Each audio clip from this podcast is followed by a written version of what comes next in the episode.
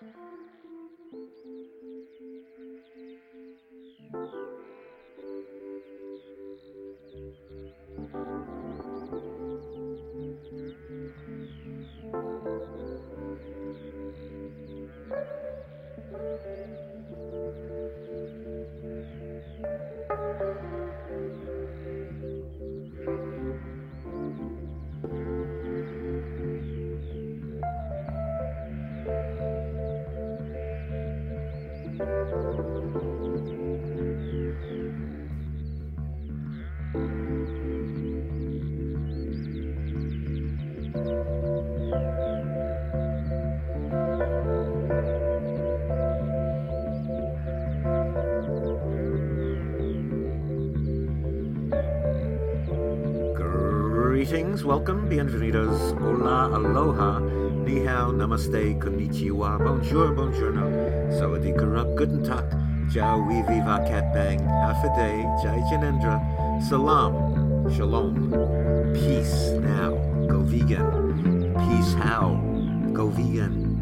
From the new right left coast of the genetically mutated McNugget pharmaceutical vivisection prison kilitary industrial corporation in the cheese covered, post constitutional, bankster, bankrupt, corruptocracy, democracy, criminocracy, unchallenged by meaty, uh, meaty, ocraty, foodborne in the NSA, CIA, NRA, USA, home of Uncle Salmonella, where they're sure to eat a lot of dead animal body parts, and the Wall Street backed corporate diet of death, disease, and destruction is shoved down your throat this is Go Vegan Radio with Bob Linden, sponsored today by Health IQ, an insurance company that helps health conscious people like runners, cyclists, weightlifters, yoga practitioners, and yes, vegans get lower rates on their life insurance.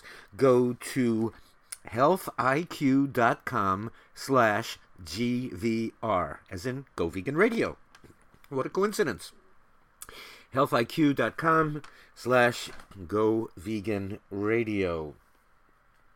Well, it seems that we haven't gotten together here for a minute. Where have you been?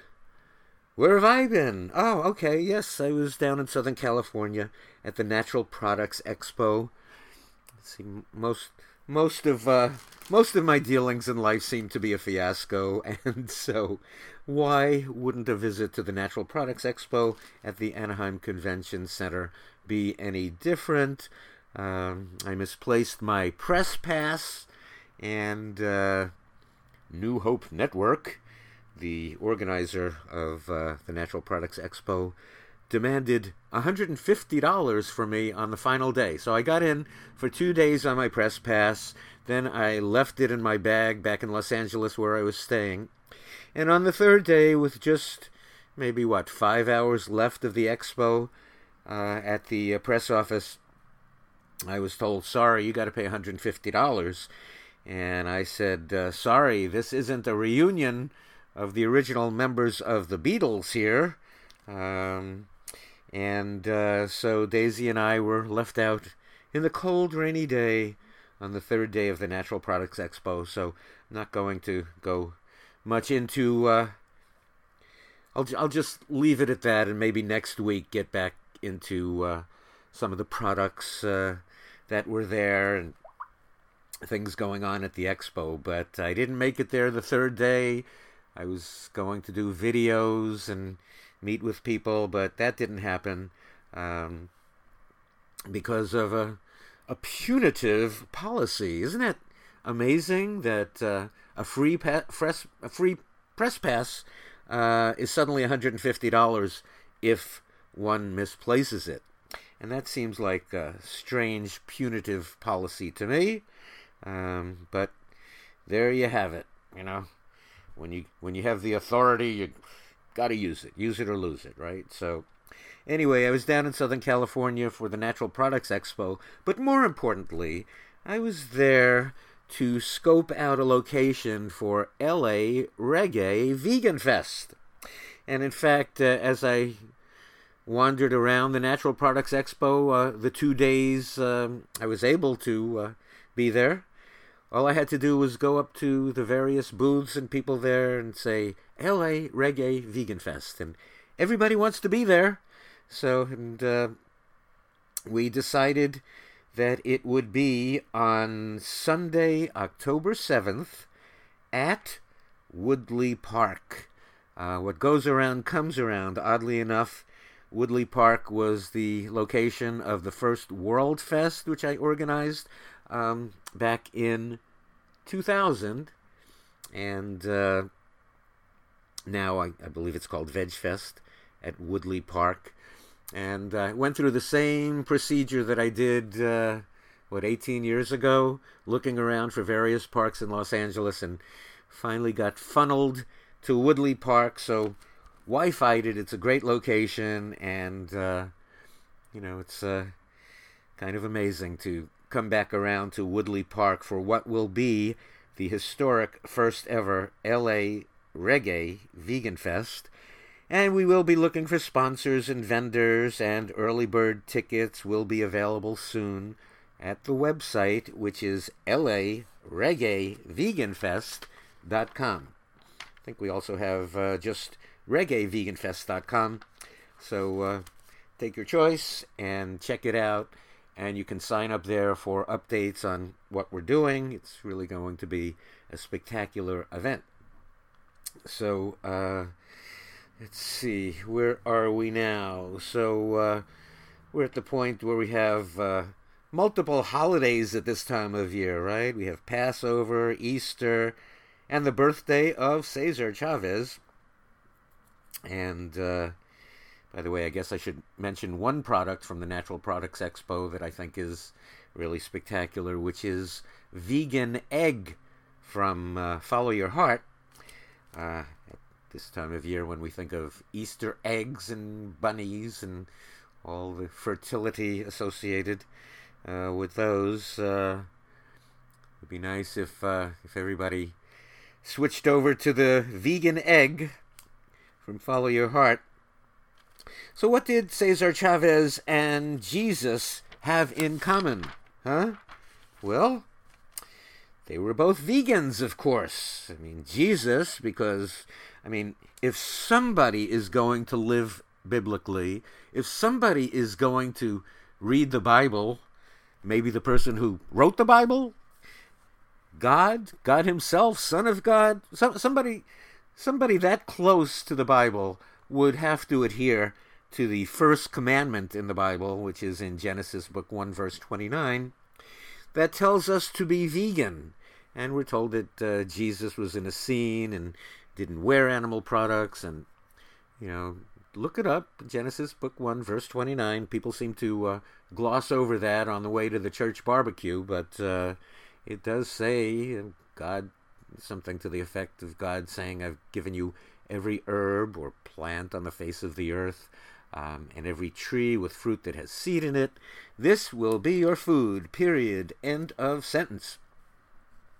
Anyway, so I would recommend that you go to goveganradio.com and search for interviews with Rynn Berry, the um, vegan um, historian, re- uh, religious historian, uh, R Y N N, berry, like uh, berries that grow on the tree, Rynn, B E R R Y, and uh, you'll uh, hear his historical perspective on Jesus being a vegan, Jesus actually being a vegan animal rights activist. Cesar Chavez family um, attests to the fact that he was completely 100% vegan. In fact, Arturo Rodriguez the president of United Farm Workers, said that Cesar Chavez took as much pleasure converting people to veganism as to trade unionism. So, you can honor honor the life of uh, Jesus by going vegan, honor the life of Cesar Chavez by going vegan, uh, which was very important uh, to him. Um, and uh, again, I guess both of them would be considered pretty hardcore animal rights activists. I mean, uh, check out the archives, as I mentioned, at goveganradio.com. Search for Rynn Berry, and uh, some very interesting conversations on this subject. And uh, also, I mean, he talks about uh, Jesus knocking over the tables of the money changers who were in the animal trade. Um, and uh, so I don't know. Uh, and then uh, Cesar Chavez, uh, of course, uh, thought it greatly important that others go vegan too. So, um, so apparently they were more hardcore animal rights activists. You know, unlike unlike the softcore uh, porn, the porn, the softcore porn, which is sold to us today as an animal rights movement, uh, which is uh, the so-called animal rights movement today. I think it's a, a blasphemous obscenity, basically. So please, I I beg of you, uh, if you collected signatures for the Prevent Cruelty California ballot initiative, the best thing that you can do to prevent cruelty is to uh, burn those signatures, okay? Or, uh, oh, but the fire department may not like that. Okay, so shred them or, or dump them in the recycling bin, okay? I mean, it's a cruel hoax. You've been brainwashed into doing the work of the egg industry. You've been brainwashed into betrayal of the animals. I mean, no true animal advocate could ever support cage free eggs. I mean, what's going on here? We, we like the word free so much that we don't even consider what it signifies, what it represents in this case, huh? I mean, when when you support cage-free eggs and collect signatures in favor of cage-free eggs, you are saying, "I support grinding alive every male chick just after birth. Um, I support mutilating every female, just uh, you know, uh, just chopping off her face, throwing her into a crowded shed with thousands of other birds, where she uh, gets only one square foot of space." That's uh, that's the prevention of cruelty to uh, farm animals. We, we we celebrate, yay, one square foot of space, huh? Living her whole life in a burning, choking cloud of ammonia, given one square foot of space, which is mandated by this uh, cruel hoax, and then uh, she uh, is is murdered after that. So, how is this a campaign for the animals? I mean, what what are we celebrating, huh? A hundred percent of the birds are being killed. Is that a victory? Is that cause for celebration? Are you happy about that one square foot of space? Yippee! Huh? Um, do you know that the mortality rate is higher for cage-free hens than it is for hens uh, more confined in cages? Could be something to do with them ripping each other apart in their lives of psychological despair and physical ailment. Uh, most of the birds in cage free operations have broken legs. And, uh, you know, again, if the mortality rate is higher in cage free egg operations, why then we'll need, we'll need, you know, that many more birds to replace them in that living hell. Prevent Cruelty California prevents no cruelty. It just puts a happy face on it. Yay!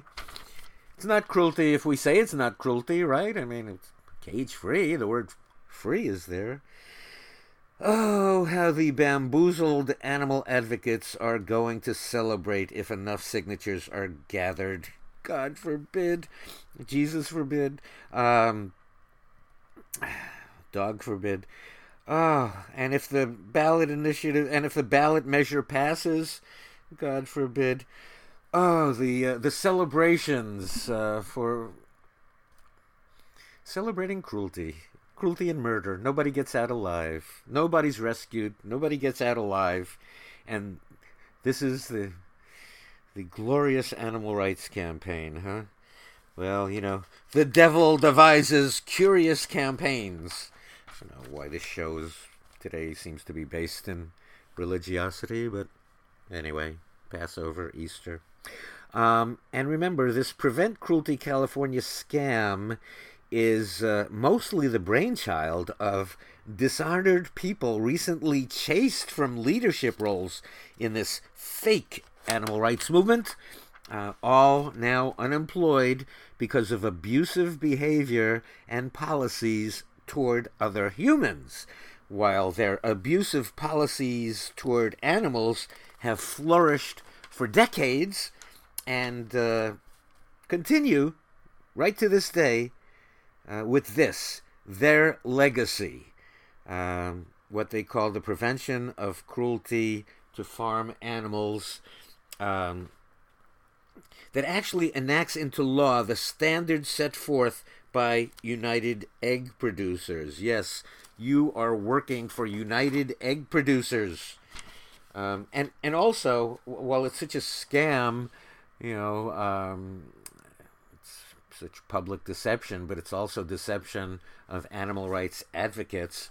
I mean, I don't think in the real world they're buying, uh, calling this uh, the prevention of cruelty to farm animals, and I know it's Prevent Cruelty California. But if you look it up, and uh, Ballotpedia is a is a good place to go. Ballotpedia, why there it seems to be called Farm Animal, uh, the Farm Animal Confinement Initiative. Huh? not the prevention of cruelty to farm animals, the Farm Animal Confinement Initiative. We are working for horrendous farm animal confinement and calling it animal rights activism, which makes no sense. And how have all these people been bamboozled? Well, look, it says here who are the groups that are supporting uh, this scam, this hoax. Well, of course, right at the top of the list, it's the Humane Society of the United States, which is the egg industry, the meat industry, the livestock industry. Um, well, let's uh, let's just look at this list here in Ballotpedia, and I think that we need to ask all of these organizations how they've come to support cage-free eggs. I mean, are they ignorant? I mean, it's their responsibility not to be ignorant about animal issues. They represent themselves as animal organizations, and uh, but if they're not ignorant, then I think it's even worse, isn't it? So anyway, so listed as supporters, and we need to question each and every one of these organizations to to see why, why, why would they support this? Uh, well, we know the Humane Society of the United States. I mean, we know why horrific, horrific. Uh, what's a rancher advocacy group? Uh, pretending to be an animal advocacy organization. Also on the list, the American Society of Prevention, uh, American Society for the Prevention of Cruelty to Animals, ASPCA, the San Francisco Society for the Prevention of Cruelty to Animals, uh, the San Diego Humane Society, the Marin Humane Society, the Yolo County Society for the Prevention of Cruelty to Animals, uh, and of course, no cruelty is being prevented here. Shouldn't these people know? If, if prevention of cruelty is in their name, then shouldn't they know that no cruelty is being prevented? Also on this list, the Humane League, Mercy for Animals, Compassion in World Farming, Animal Equality. Many of these groups receiving millions of dollars to promote cage free eggs the uh, fake animal rights movement is awash in corrupt money um, that is going to these groups for the sole purpose of promoting cage free eggs. Also, on this list of questionable animal organizations, Animal Legal Defense Fund, Animal Protection and Rescue League, Compassion Over Killing, um, what's this? Fix Nation, uh, Heaven on Earth Society for Animals, In Defense of Animals. Yeah. Here we go again. In Defense of Animals.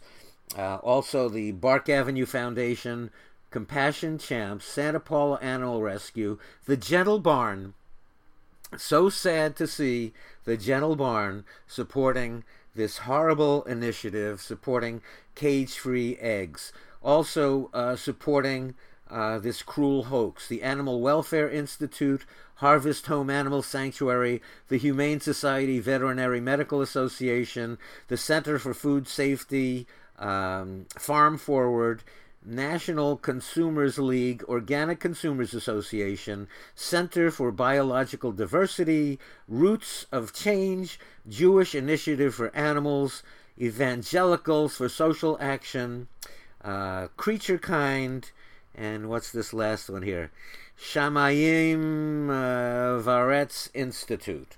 All, all, all on the wrong side of this issue. And uh, that's uh, very sad indeed. Very, very sad that. Uh,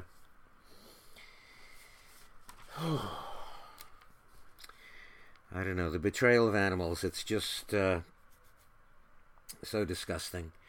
So that's really that's that's some fake animal rights movement we have there, huh? So when in reality the only way to prevent cruelty is vegan. The only way. So why why aren't we hearing anything about going vegan from these groups? No, instead they they're supporting grinding every male chick alive after birth, mutilating and harshly imprisoning every female, and then killing all the females. So very strange. Oh, and then when you challenge them, like uh, we got a response from APRL, the Animal Protection and Rescue League. Uh, it was saying like, well, but but isn't it great that uh, now uh, all veal sold in the state has to be crate-free veal? Since when is it our place to revive a dying industry like the veal industry? Nobody, nobody wanted to buy veal until now. We've come up with crate-free veal, um, which uh, again here, here we have the new darling of the animal rights movement, crate-free veal. When uh, if we just started off with um, the situation that with crate-free veal meaning that uh, the baby baby boy taken from mother just after birth, crying for each other. Um, he is killed in a few weeks and eaten now as the acceptable, humane veal. Doesn't make any sense at all. What's up with these groups? I don't know. And uh, as I said, the only way to prevent cruelty is vegan. That's what they should all be promoting. Not cage free eggs. Huh. And then, you know, also, what's up with direct action everywhere? you know, activism is so confused. You know, one one must wonder if uh, direct action everywhere also is represents egg industry ilf- infiltration of the animal rights movement or uh, I don't know. It's just a fake animal rights movement that we have right now, which basically it seems to be in the toilet. It really needs to be flushed down the toilet. And in fact, Direct Action Everywhere's latest uh, inaction for animals was a stunt having a woman lying in a pile of real excrement in front of a San Francisco Trader Joe's location um, supposedly in solidarity with egg laying chickens who live in their own excrement. You got a problem with that? You got a problem with chickens laying in their own excrement?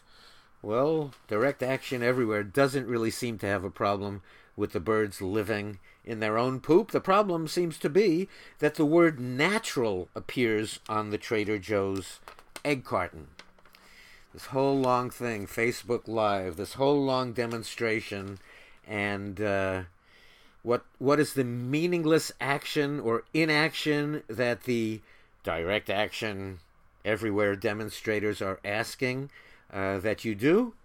They're asking that you call Trader Joe's and ask that the word natural be taken off the carton. No, not not go vegan, not asking the public to go vegan. In fact, it took a passerby uh, in this long demonstration that was on Facebook, Facebook Live. Took a passerby to be the only one to mention going vegan, and the leader of the demonstration couldn't couldn't get him off camera fast enough, you know, because Direct Action Everywhere says, you know, we don't we don't believe in in consumer activism. You know, veganism is consumer activism, and then they're all out there in a pile of poop asking you to call Trader Joe's. Like, isn't that consumer activism?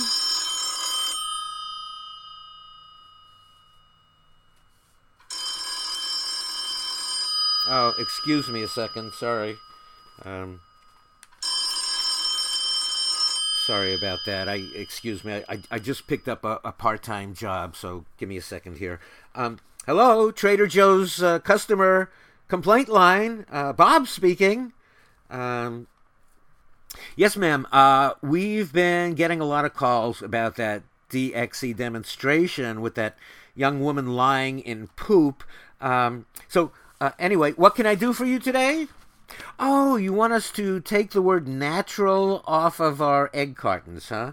You don't mind uh, if the chickens keep living in poop as long as we don't label the um, carton natural, huh? Well, uh, I'm sorry, man, but uh, Trader Joe's is standing behind our label. There is nothing more natural than poop and uh, these chickens uh, are in their own poop. You know uh, what's unnatural? You know what's unnatural? That DXE demonstration. I'll bet that young woman wasn't lying in her own poop. I bet it wasn't even human poop. Was it cow poop? Uh, was it chicken poop? What was it? It was it was unnatural, right? So anyway, what am I doing? This is a this is a Go Vegan Radio with Bob Linden is the most important program in all of media, and uh, although it may not seem like it from what you've what you've just heard here, uh, p- please keep listening. Whoops, whoops, whoops, whoops, whoops, whoops, whoops. Sorry, turn that off here. Sorry, we, we, our, our our production budget is pretty amazing, huh? Get a phone ringing like that. So please stay with me today. This is uh, the most important uh, program in all of media. Um, we do point out that animal agriculture is the number one cause of climate change, responsible for at least 51% of all human generated greenhouse gas emissions, and that the world's top climate specialists have told us that we must go vegan. Uh, that's the only solution. The only solution is a massive population shift to vegan as the solution for climate change. Um, and uh, I'll talk about some of the effects of climate change here in the Bay Area later in the program. But it's also important that all parents be listening to this show. This is a show where parents need to hear Susan Levin coming up on today's show. She's a registered dietitian who is the director of nutrition education for the Physicians Committee for Responsible Medicine. Do you think that it's important that a known carcinogen should have a warning label on it? Um, we think that, and you'll hear more about it later in this program. Uh, parents parents who, who, who give their children food, and that probably uh, includes, what, 100% of parents, need to hear this show. Susan Levin coming up.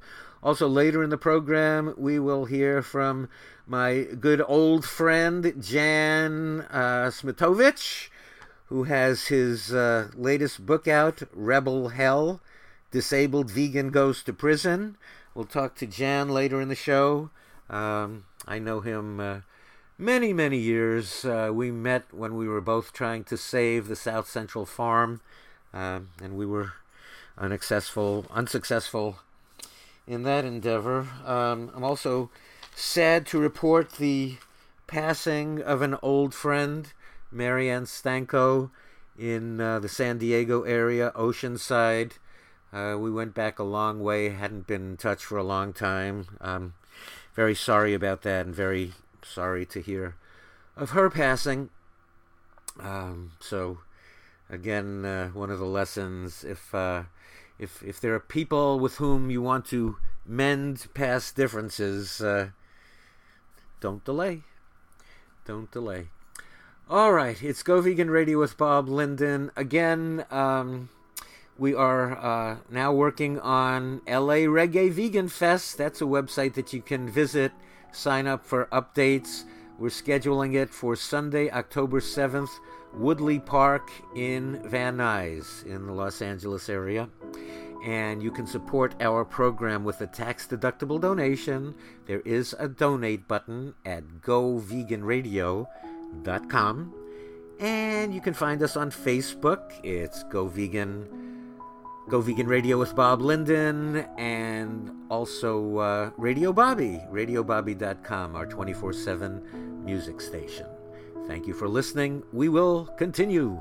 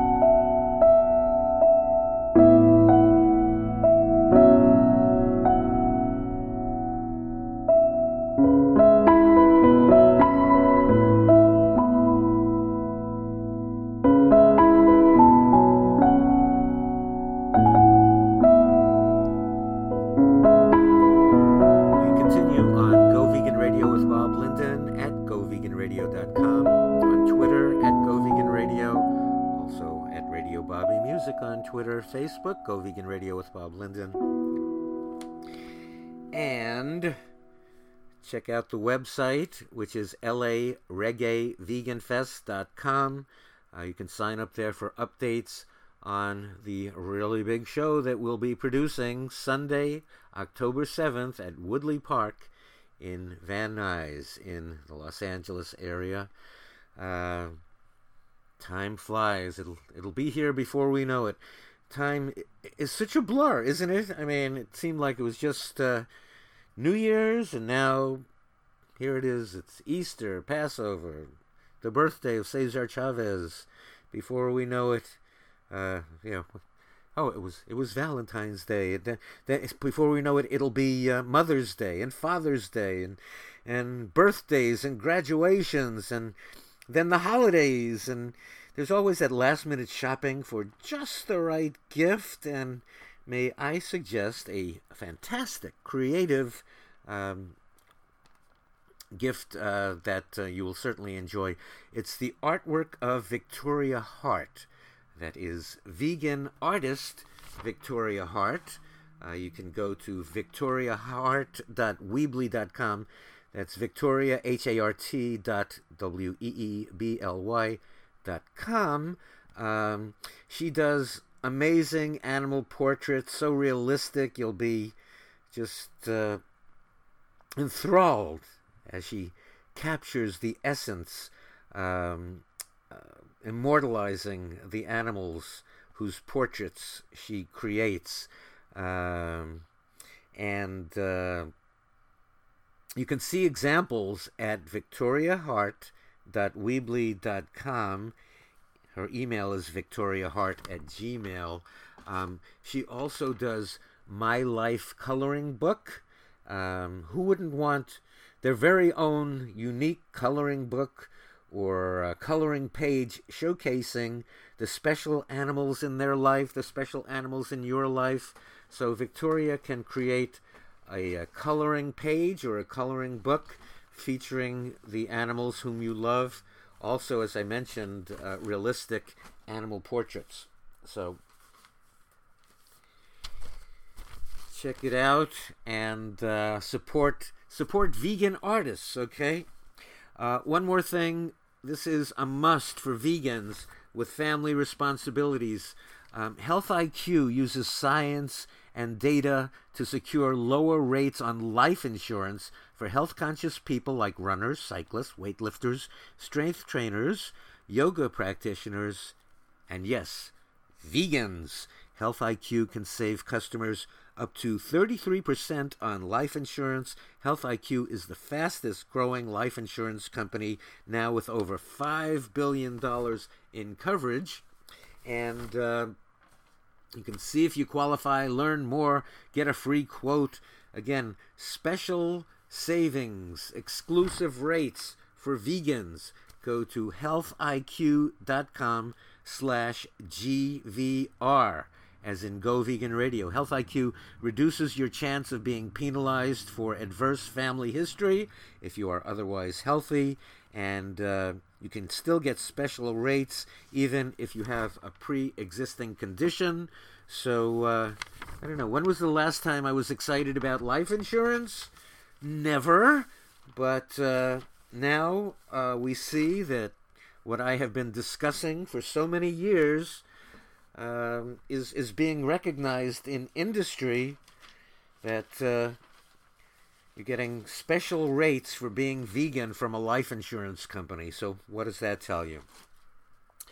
What can I tell you? Susan Levin, who is the registered dietitian, a registered dietitian who is the director of nutrition education for the Physicians Committee for Responsible Medicine, is coming up next. Uh, this is a must. All parents must hear what Susan Levin has to say, and you too will be campaigning for a uh, a warning sign on a carcinogenic product that uh, I think uh, that is uh, that your ch- your children are exposed to this product quite frequently You're going to want to know about it coming up on Go Vegan Radio with Bob Linden. Again, please make a tax deductible donation to this program. Support our work. Uh, find the donate button at goveganradio.com.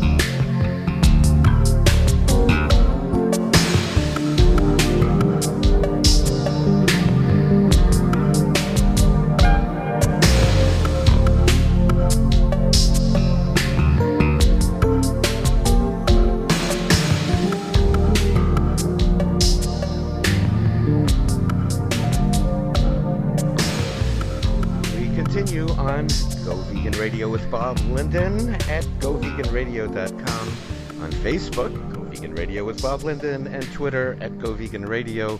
We do have a YouTube page. I always forget to mention that, but it's youtube.com slash Go Vegan Radio. And uh, our new 24 7 music radio station now. Uh, that's a pro vegan music station. Isn't that interesting? No commercials for meat, dairy, fish, eggs, uh, feathers, leather, fur, wool, silk. Um, no use of animals, but the greatest music you've ever heard. Uh, we're, we're uh, talking to Susan Levin today, who is a registered dietitian, who is the uh, director of nutrition education for the Physicians Committee for Responsible Medicine in Washington, D.C., where I was the program director of Jazzy 100, a music station there, and now I have Radio Bobby. Uh, for mu- your musical entertainment, when, when all of this gets too much for you, Susan, you can go to radiobobby.com and hear like the best music and no commercials. You'll, you'll never hear a commercial for McDonald's or Burger King or you know McDevil's, Wendy's, any any of them. So, how are you today?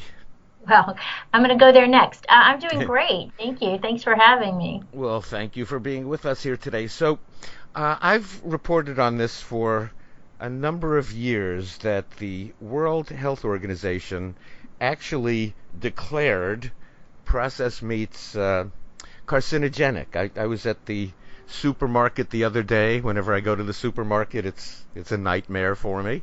Um, and I was at the checkout counter, and somebody came over and said, asked for a certain type of bacon, if they, if they had a certain type of bacon, and I. I said, uh, I don't know. Sometimes I just stay quiet. Other times, stuff just blurts out of me. And I said, Well, you know, bacon has been um, declared a carcinogen. Yeah. And he said, Well, what hasn't been? And I said, uh, well, I don't know, fruits, vegetables, nuts, grains, seeds, and beans. And then he he walked off, kind of uh, appreciatively confused by our encounter, and and right. off he went. And um, and and this is actually the case, and I I don't see anybody taking it as seriously as I do, except maybe you and PCRM right now. But uh, it is the International Agency for Research on Cancer, IARC, uh, which is the Cancer Research Agency of the World Health Organization, that has evaluated uh, the situation and uh, and has told us what. Well, it said that processed meat products are a class one carcinogen, so um, it, it, it's on the same list as products such as tobacco and asbestos, and it's you know pretty well known at this point. It's it's not out of thin air that this information comes. The um, the American Institute for Cancer Research said years ago, 2007, I think, they put together their similar report that said the same thing. There is no safe amount of processed meat you can consume without putting yourself at risk for developing cancer.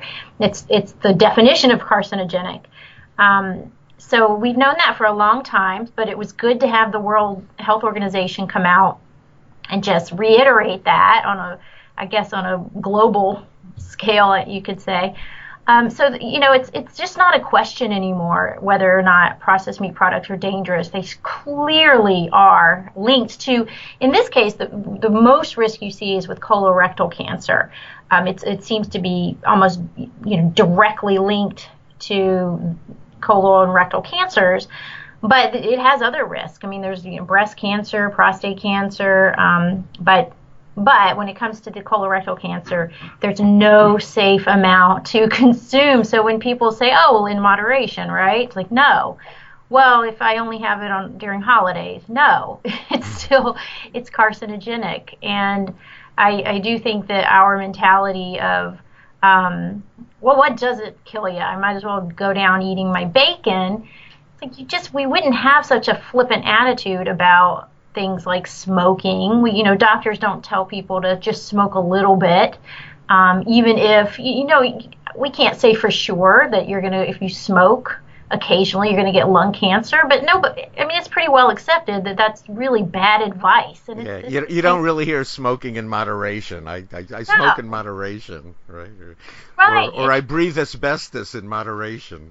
Right, right. Or you know, drink lead in moderation. Yeah. And I think really good about um, even though we can't conclude you know who knows how much it takes to cause the cancer but if we just you know we know there's no safe amount because it is a risk and for that reason it's different. It's different than consuming um, other things that are quote unquote bad for you um, in terms of cancer risk. So just it's pretty amazing that it's like an outright declaration that it uh, it's carcinogenic. You know, it's like right. It, it, should come with a warning label. Now, on the World Health Organization uh, website, it says uh, examples of processed meat include hot dogs, meaning frankfurters, ham, sausages, uh, corned beef, and uh, beef jerky um, as well as canned meat and meat-based uh, what, preparations and sauces. What am I leaving out? There, there, mm-hmm. there must be. No, I mean you've got it. I mean it's it's a list. It's it's the deli meats, the the um, sausage, pepperoni, um, hot dogs, and so you know these are these are products we think of as oftentimes kids foods so we're basically giving our kids um, carcinogens in their lunches, in their school lunches, uh, at homes and ballparks, and you know, I mean, I cringe when I say it, but it's like, okay, if you want to feed your kids that, but at least know know the information. And I, unfortunately, I don't think like your encounter at the grocery store. I doubt that person had any idea what you were talking about. This information, even though it's in writing, it's in scores of studies. Uh, the World Health can't ignore it. The American Institute for Cancer Research can't ignore it. Like it's pretty well known stuff, but somehow the public has missed out on the information just because it's it's just not a popular topic to, to discuss and and they haven't been listening to my show. Not enough people apparently, because you can you can hear it here. This this report came out years ago, and I've I've been uh, discussing it on my show here, and um, so didn't you have? Um, was there some sort of decision with a judge, and aren't you looking into some legislation related to this? I mean, it seems like in California there are warning signs when mm-hmm. there are carcinogens in the building, right? So uh, yeah, that's right. Yeah, so there is a um, resolution that was introduced into the California state legislature because they do have such good. Um, they're be- you, have, you guys have better laws than we have elsewhere, but it's called Prop 65 and it's a carcinogen list. And we're trying to, or um, uh, people are trying to get this resolution passed, which would do exactly what you're saying. It would put processed meat products on this Prop 65 list which in turn should create the need for warning labels. So we're hoping that that gets passed. Um, you know, there's really no reason why it shouldn't. It qualifies in every single way as a carcinogen. Obviously, I mean, again, that's not the debate. I think it's more this mental barrier. Again, just like with tobacco, it took decades, sadly, for for policy to match science um, for marketing to you know for industry to have to shape up and match science for doctors even and healthcare professionals to emulate what they knew to be true. So um, this is going to take a while probably but i'm hoping that we act faster as we get smarter. I don't know if there's a lot of precedents to to back me up there, but I'm hoping that we don't have to wait decades for. Um, it's already been decades since this science started emerging, but I hope we don't have to do what we did with tobacco, which is wait for I don't know how many millions of people to suffer and die before finally someone says, all right, we're not going to push this carcinogenic product anymore on patients or children or or whomever. But it's just it's time to um, step it up a little bit. Uh, was there a recent uh, judge's decision related to this? What uh, I recall oh, reading yes. something at the on the PCRM mm-hmm. website, um, which which I'm not seeing yeah. right now. okay. Oh, yeah, we are. Um, we asked a judge to. Well, we asked a school district to remove two school districts in Southern California to remove. Um, including Los Angeles, to remove processed meat products from their. It, it was the Los Angeles Unified School District and Poway, right? As I exactly. recall. Okay. Exactly. Um, and we lost. The judge said no. The school doesn't have to do. The, the districts don't have to do that. Um, what, what were you asking them, the districts, to do? To remove processed meat products from the menus in in uh, their schools. Mm-hmm. So that meant getting rid of the hot dogs, the sausages, the deli meats, um, and just leaving or replacing, leaving the other foods, re- replacing the processed meat products. And the judge said no. So we are um, we are offering actually to help those districts pay to make that happen, so that hopefully on their own, you know, just out of the the goodness of their hearts and intellect, they will get rid of those products without having to be sued to do so.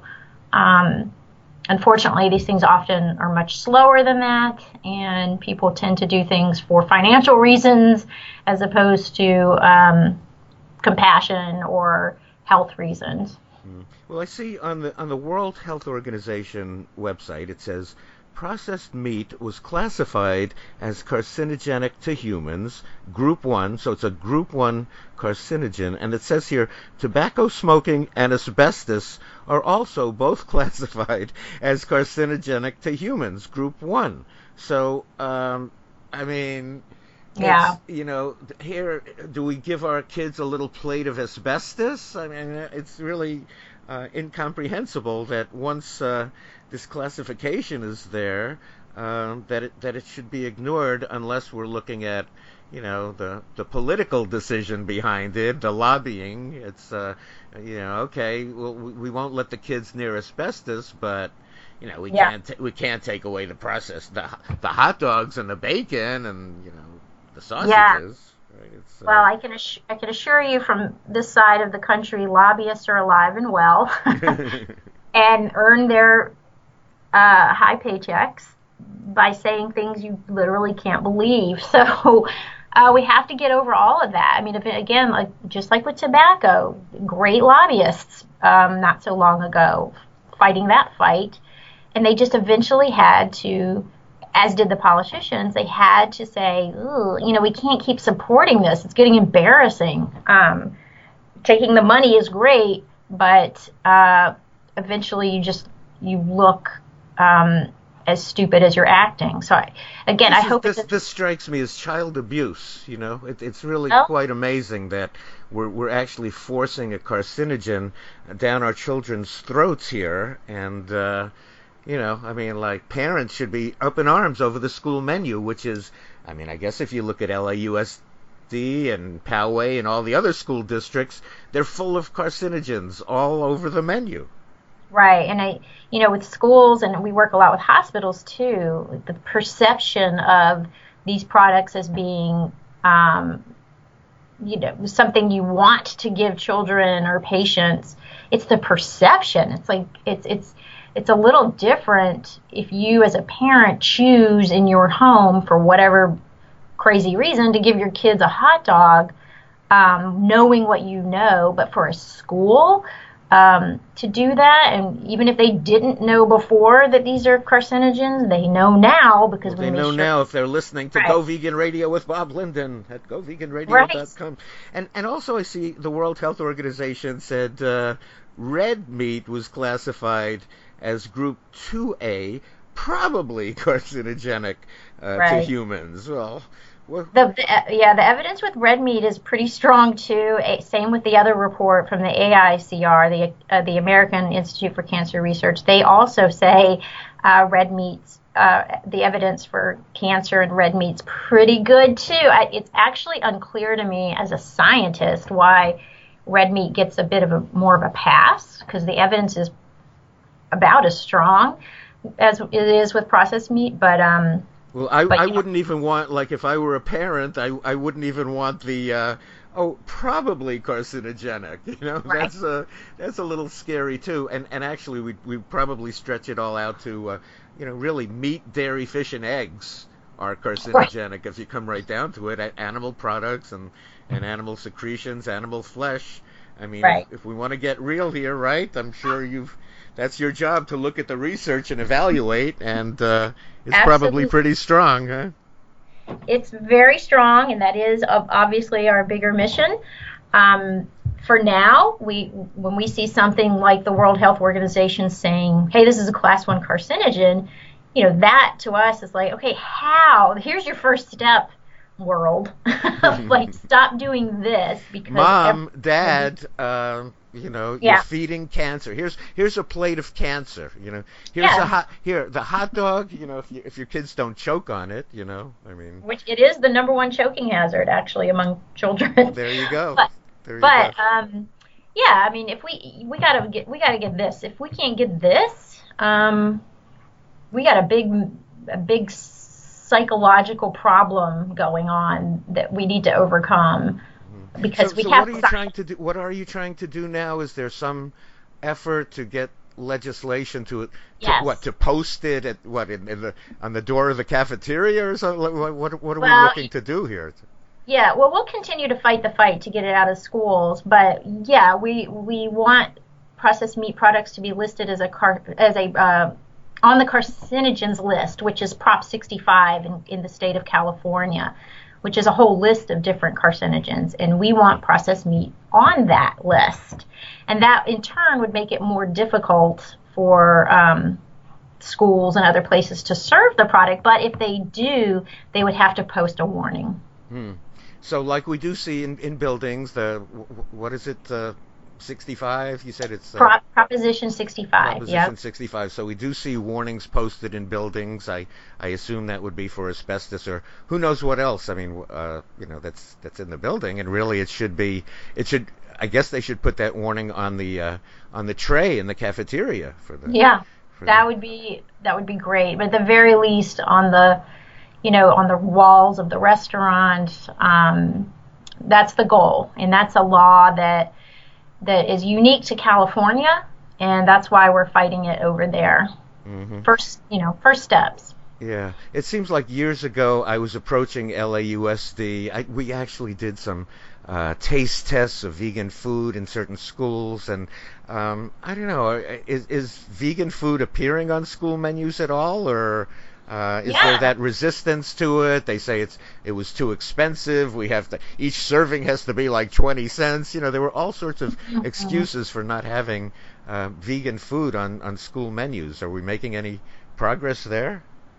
We are. Schools are one. They're they're they're bowing to the demand that students have, which is for vegetarian, vegan food, and two, uh, there are organizations like ours that have a lot of resources for these schools to show them what other schools are doing to make it work financially and what appeals to kids and what we've tested and how to how to market it in their schools as opposed to just going in and saying do you want beans or do you want chicken nuggets? You know we, there needs to be a little bit more nuance approach right. to that Mm-hmm. So we now, have a now you said vegetarian vegan foods. You, you, but you do mean vegan, right? You're not suggesting like sometimes people interpret vegetarian to mean like dairy and eggs, right? But you're not. Oh, what what I'm saying is some schools do have vegetarian options, and some schools are doing vegan options. So yeah, of course we advocate for the vegan option.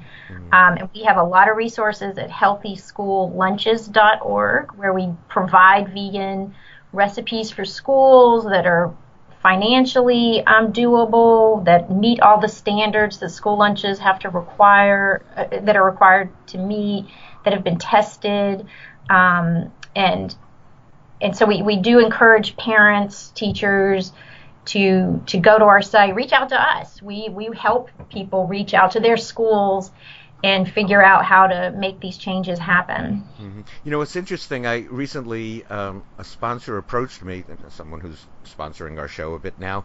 Uh, it's uh, Health IQ healthiq.com slash GVR, um, which is a life insurance company, and it's offering lower rates to vegans. Oh, so that's smart. Is I mean, uh, you know, it, it kind of I, you know, I was I never got excited. I've never been excited about life insurance, but you know, this is kind of a confirmation of what I've been discussing on the show for 17 years. And along comes, you know, Health IQ with. Uh, with with uh, lower rates for vegans, so they must know something. They they wouldn't put their money there if they're, you know, if if it were, if it weren't true that there's a, a benefit. Uh, there, yeah, yeah, there is clearly a benefit, and I can't. I've often wondered why do life insurance companies care if you smoked when you were 16, but they don't care what you eat now. That's um crazy. Mm-hmm.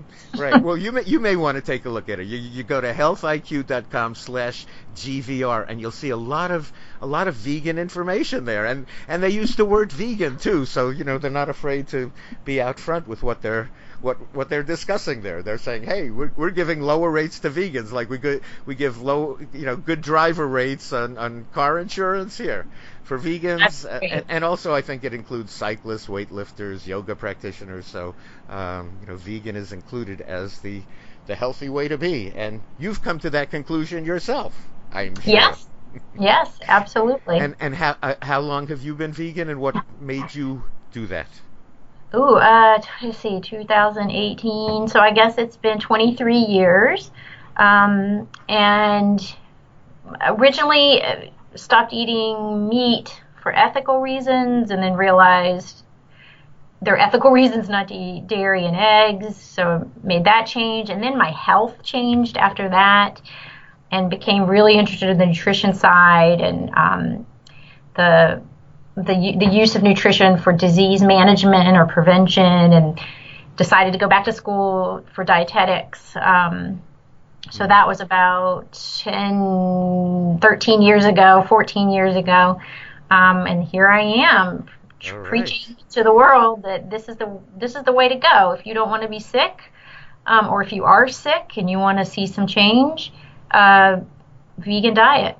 Yeah, yeah. I mean, and so many years ago when when I was making the change, I thought that it would actually it might be detrimental to my health. Uh, you know, as everybody's going, you, you you got to have protein. You can't eat like that, you know. So you know, I did it for ethical reasons too. And it's like, oh, look, look at this added bonus. It turned out right. exactly the opposite. It's you know, right. And then you and then you learn about the environment, and it's like, wow, I'm just uh, winning on all fronts. Right. Yeah. You learn that animal agriculture is the number one cause of climate change, according to uh, uh, World Bank uh, climate specialists Robert Goodland and Jeff Anhang, who tell us that uh, animal agriculture is responsible for at least 51 percent of all human generated greenhouse gas emissions, and that the only solution for climate change is to go vegan. So we have uh, we have a lot of ammunition on our side, you know. So uh, yeah, for sure. Well, um, I know you have to run, so um, but I would like to uh, you know have you back and discuss the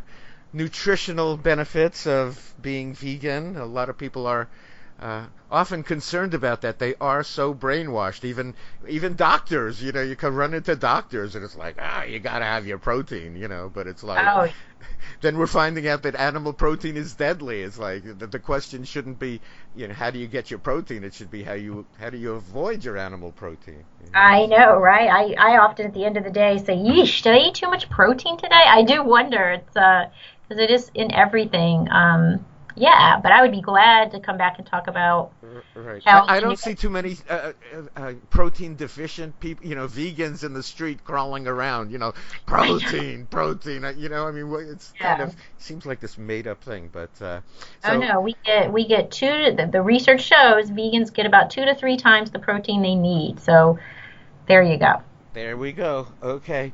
All right. Well, I know you have to run, and I have to prepare. I'm I'm heading down to the Natural Products Expo in Anaheim this weekend, ah, and I've heard about this. Yeah. I'm Going to be tasting all the great new uh, vegan foods out there, but uh, you know the as great as the new vegan foods are, the basics are, you know, fruits, vegetables, nuts, grains, seeds, and beans. Like I told the guy at the you know, at the checkout counter there. So uh, ho- hopefully he's vegan by now. Hopefully he looked into the World Health Organization warnings. You know, so. I hope so. well, thank you, Susan, Susan Levin, yes, for the you. great work you're doing with Physicians Committee for Responsible Medicine, and we talk again soon.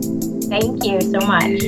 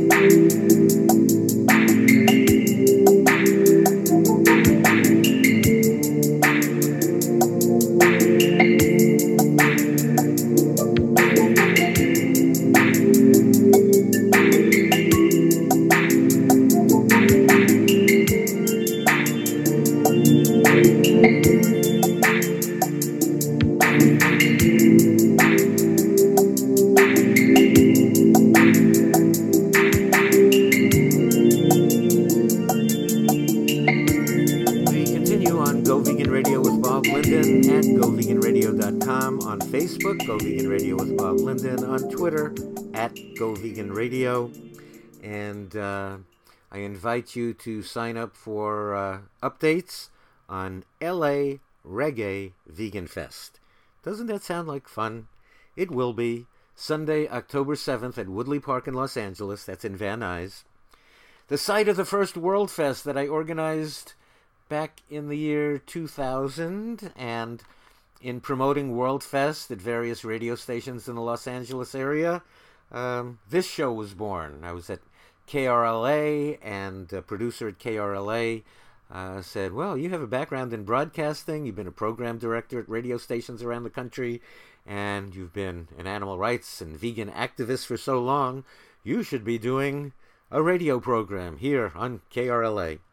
And that's how it started, promoting World Fest in 2000, and then we started in 2001. So we have been doing this for 17 years. I thought it would last two or three weeks, but uh, no such luck. So, 17 years later, here we are, and uh, today would be the what is it, the 618th program that will be archived at goveganradio.com. Many of them uh, previous uh, previously have been lost on CD Uh, we, we, we did the show. Initially, I had to go to the radio stations to do it, and then we did it on uh, mini disc and then on CD. I had to overnight the show to radio stations. Now, through modern technology, um, in the comfort of my own bedroom with my computer, here we are. Um, and our thanks to uh, Evolution, Vegan Dog and Cat Food, for its support of Go Vegan Radio with Bob Linden. Uh, check out the website, goveganradio.com, the archives. Listen to the recent show that we did with Eric Weissman. Uh, there's uh, been a report just recently on a Washington, D.C.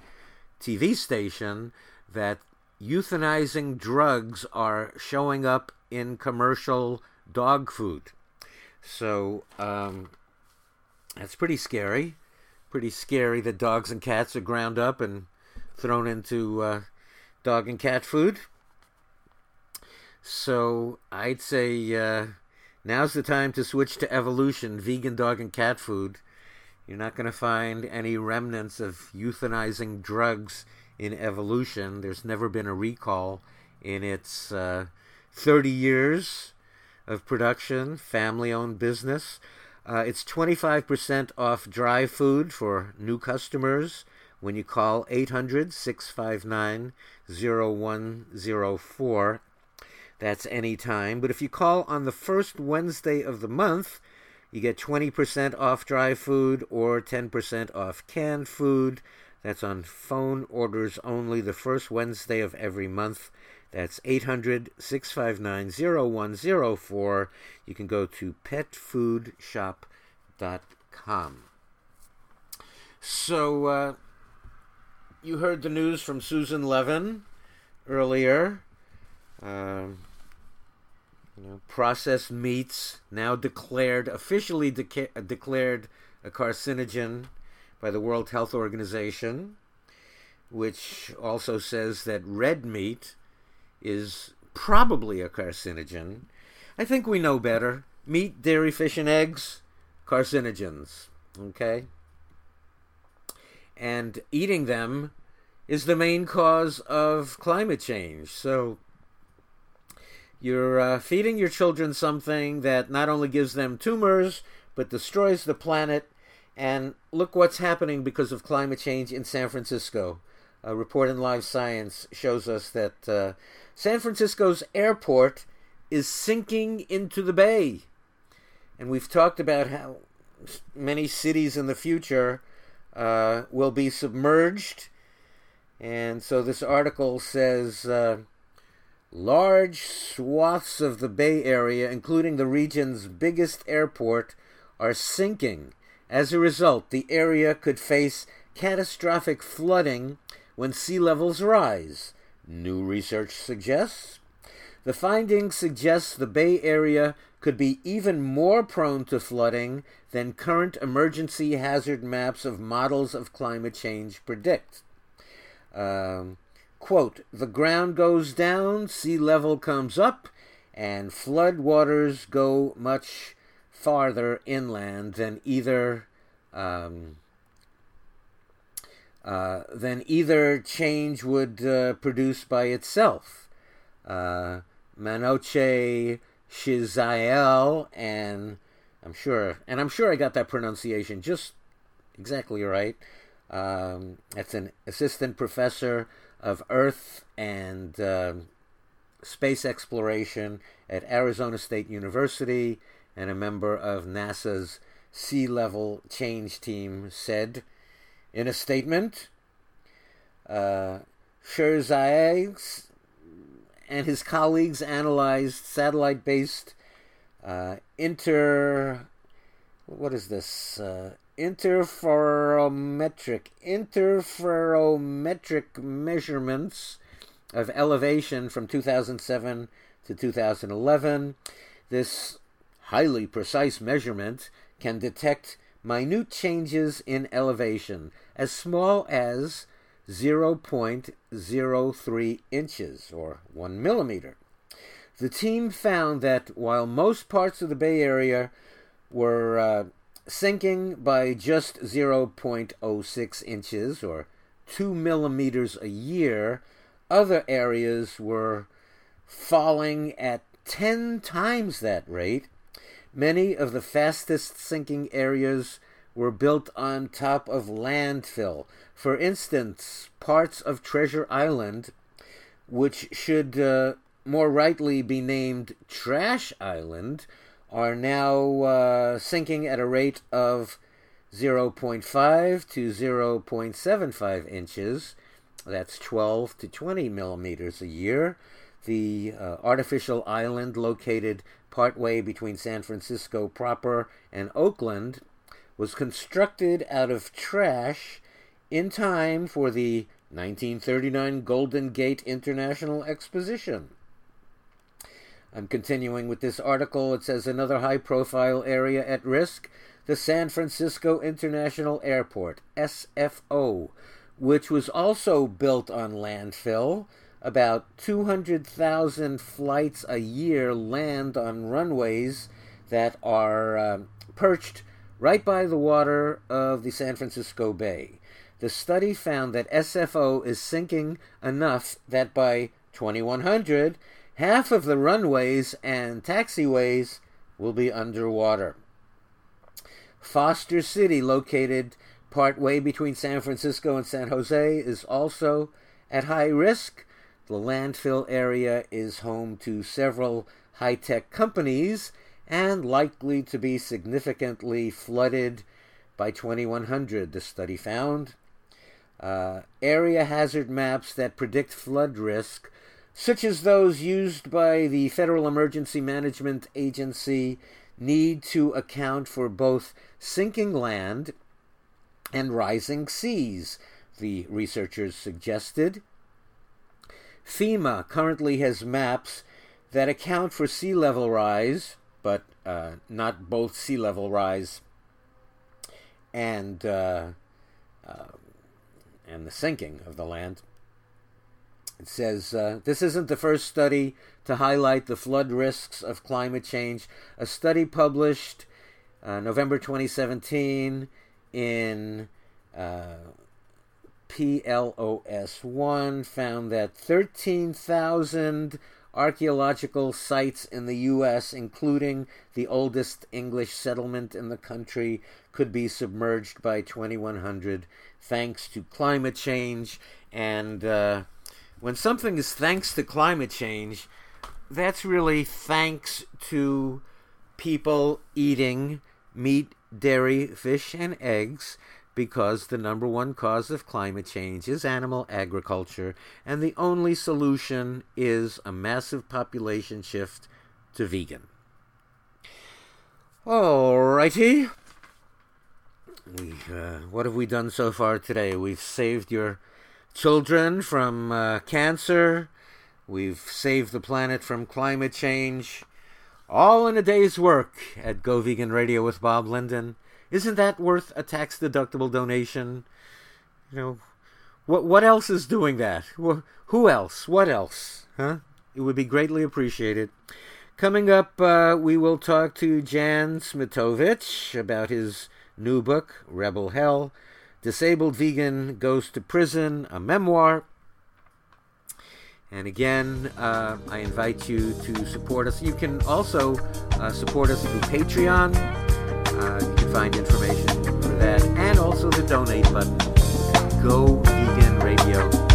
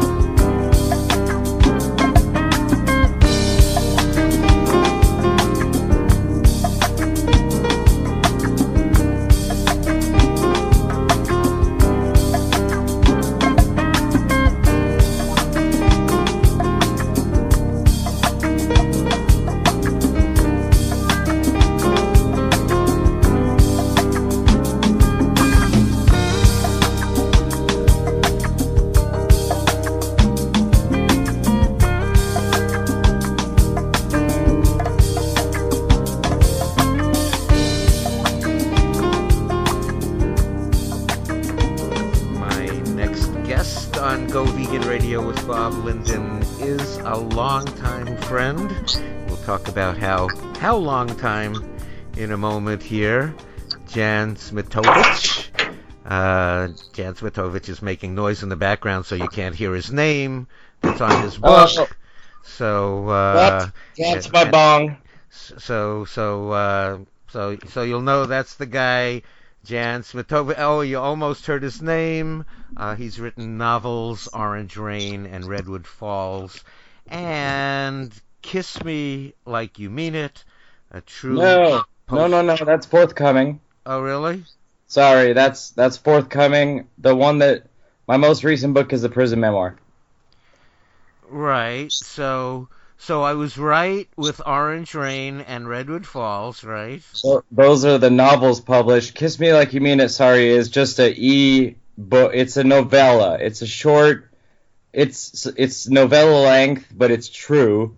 So it's sort of a true, long, long form uh, story, true story. A true post Katrina New Orleans story, as you Yeah. put it.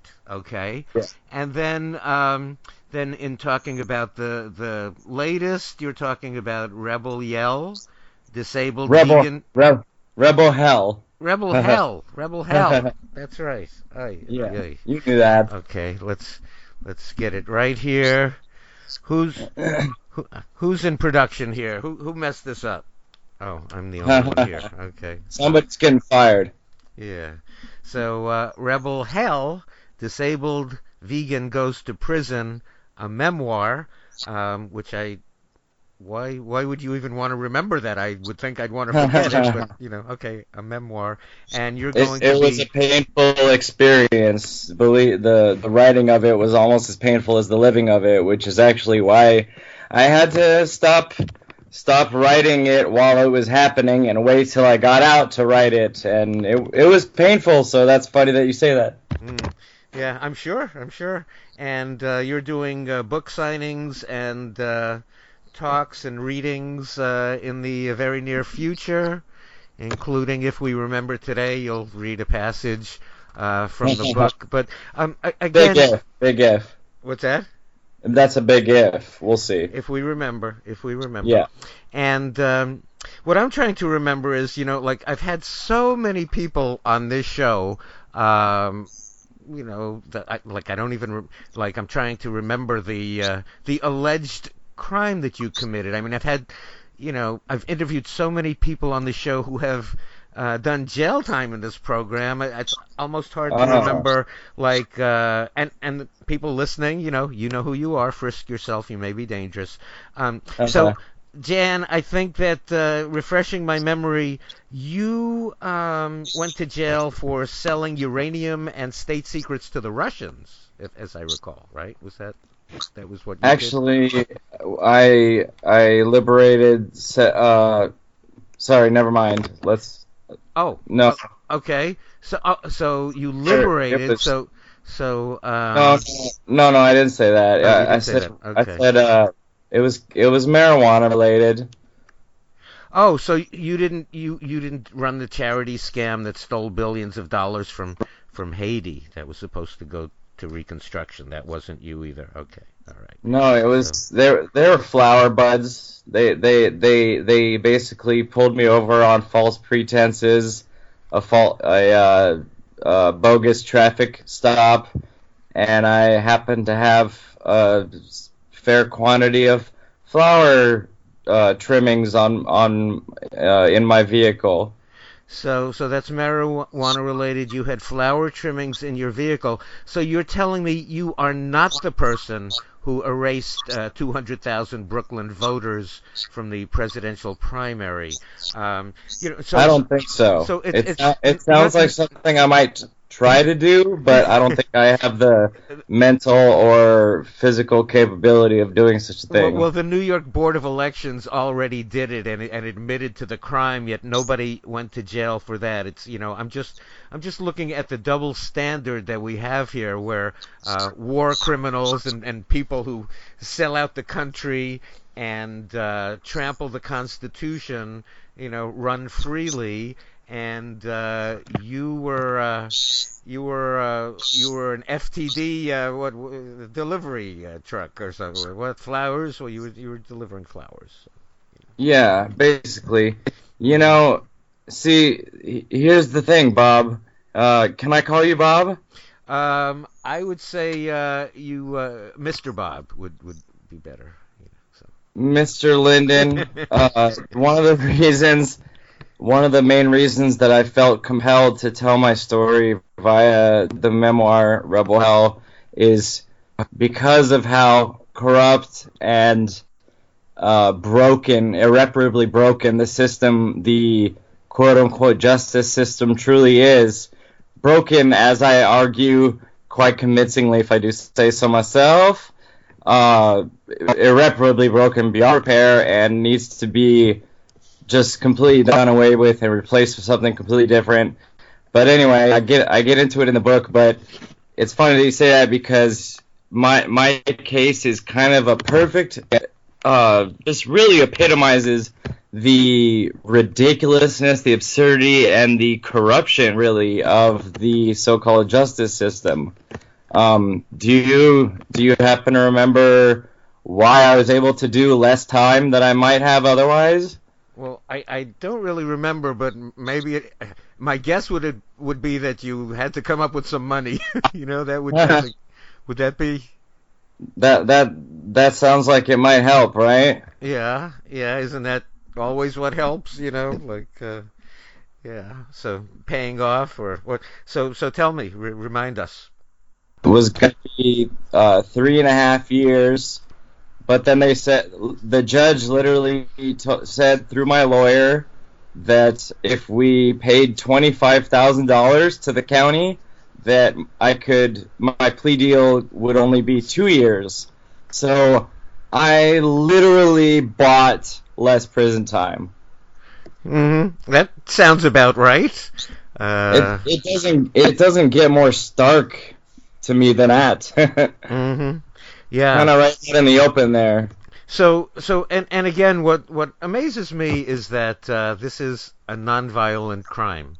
You know, I mean, uh, or I I mean, is it really a crime? I mean, now in retrospect, with the legalization of marijuana every year, um, you were, you know, you're you're doing what people do now as as regular jobs. You know, but uh, but it certainly. Well, I, I, I, no matter if it's legal or not, I, I maintain my innocence. To be honest, you maintain your innocence, uh, like uh, yeah. on, on what basis? Like I, I'm innocent because why? Well, well, I mean, I don't, I don't dispute the fact that they, the police caught me with over 50 pounds of medical marijuana, but I maintain my innocence nonetheless.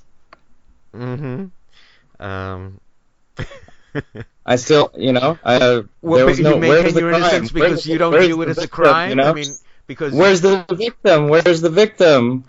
well, that's you it. know, where, it, it's uh, non non I mean, there's there's no violence involved, and you know, again, it's with it's this, not even it's it's beyond non-violent. It's it's non. It's just non. It's There's non. nothing. There's no crime. Was medical marijuana that you were transporting cross country.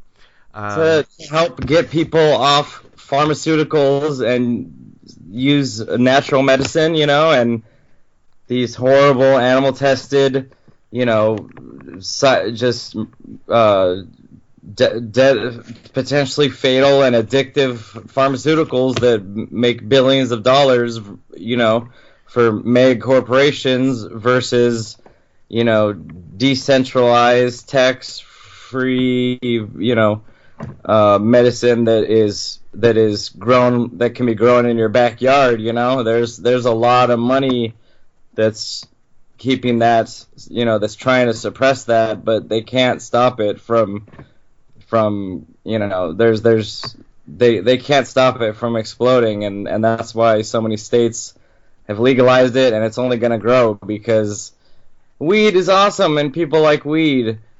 it's only going to grow. It's only going to grow. Yeah, so to speak, right? Right. It's it's it's, it's only going to grow, so- and it, and it is quite amazing since, uh, well, let's see, since way back when when I attended Woodstock, uh, and we come fast forward now to dispensaries everywhere that have been um, offering medical marijuana for years, and now just recently in California, a few months ago, uh, they are offering recreational uh, marijuana. And uh, if we followed the money long ago, again, uh, the big pharmaceutical companies paying, you know, the politicians. The beer companies didn't want the competition, right? So they were paying the politicians, and uh, marijuana has been uh, demonized over all this time. And you know, you know why else? Excuse me. Tell me. I I actually go into it in my book the historical reasons behind uh, illegalization, the prohibition of marijuana, and it uh, started with the basically the drug czar uh, Harry Anslinger in the 1930s. Uh, basically, took it upon himself to uh, launch. You know, he launched a, a, a, solo crusade against marijuana, and his uh, his entire campaign. You know, he's he testified to the Senate and stuff that it was more dangerous than heroin and cocaine.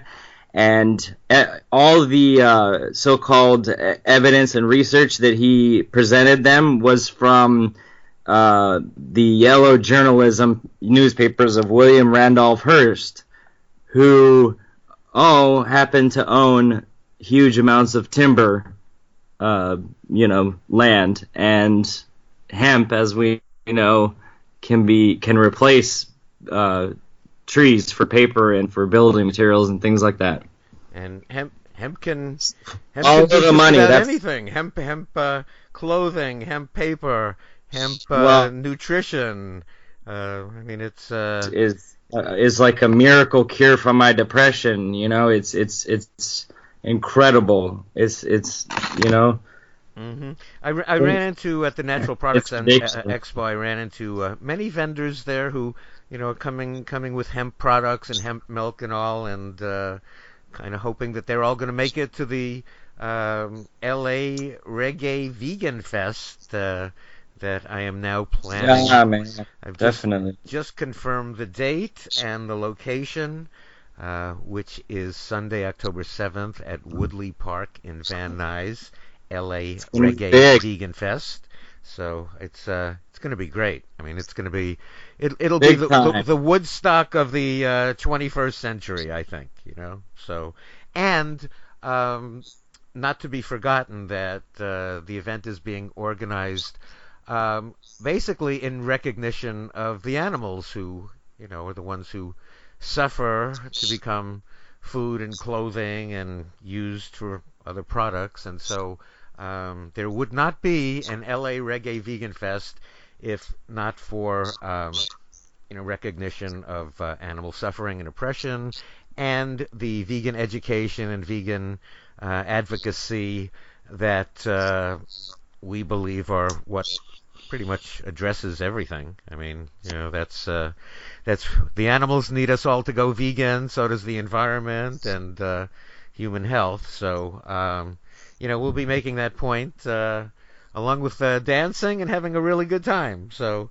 um, so the, so the website for that is lareggaeveganfest.com, and more information coming soon, as well as uh, early bird uh, discount tickets. So that's at Woodley Park, and that comes full circle from it's the exact location where I organized the first vegan event in Los Angeles, World Fest, which was in the year 2000 um, at that very same Woodley Park location. So here we are, uh, 18 years later, coming back with LA Reggae Vegan Fest.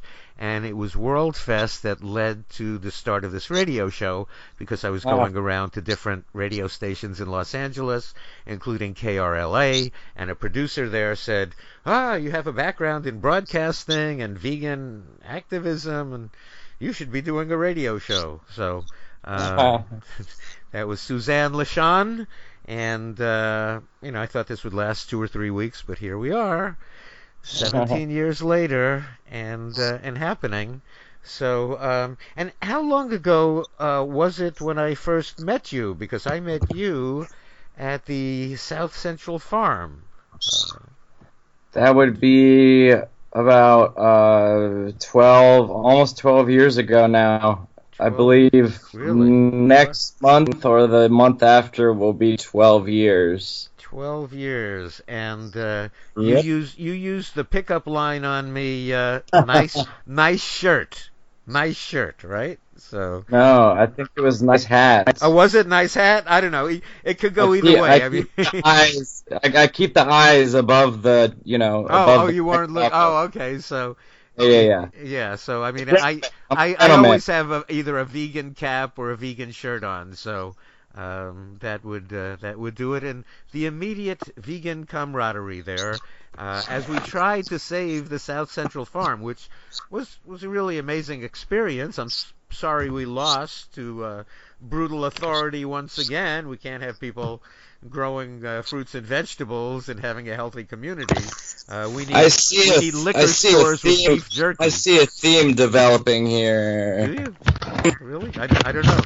I, So, I, I didn't. So. so carry on with the theme. Where where where, where was the theme going there? So um, you know the the part of the theme is that. Um, you know, there was some people put up signs there, you know, for Cesar Chavez, and uh, we are celebrating his birthday at this time, the great vegan activist Cesar Chavez. And uh, there was some Cesar Chavez posters at the South Central Farm, and um, I don't know, was I just being, you know, a radical by. Uh, uh, I, I don't think it was graffiti that I put "Go Vegan" on the Cesar Chavez posters that were there, and Oh. pe- people got upset. Scandalous. What's that? Scandalous. Scandalous. Scandalous, scandalous vandalism, one might think. It's But you know, that's when, when it comes right fucking down, hardcore, man. That's fucking hardcore. well, what it, what it comes right down to is that um, Cesar Chavez, whose uh, birthday we celebrate, um, and who was a vegan, uh, Si it was puede. It was said by Arturo Rodriguez, who was the president of the United Farm Workers, that Cesar Chavez took as much pleasure in converting somebody to be vegan as, um, you know, in, tra- in, in coming into the trade union. So it would be important uh, that his legacy continue. You know, with, with people knowing that, I've I've spoken at Cesar Chavez events, and I ask people, do you do you know what a vegan is? And most people don't know, Yeah. you know, what a vegan is. And then I say, do you, do you know anybody who's a vegan? And most I, people I don't. remember we we uh, flyered at the uh, downtown LA C- uh, Cesar Chavez uh, Day celebration one, one year. Do you remember that? Yep, yeah, I certainly Just do. passing out flyers saying Cesar Chavez, your hero. We're celebrating him. He was vegan, and this is very important to him.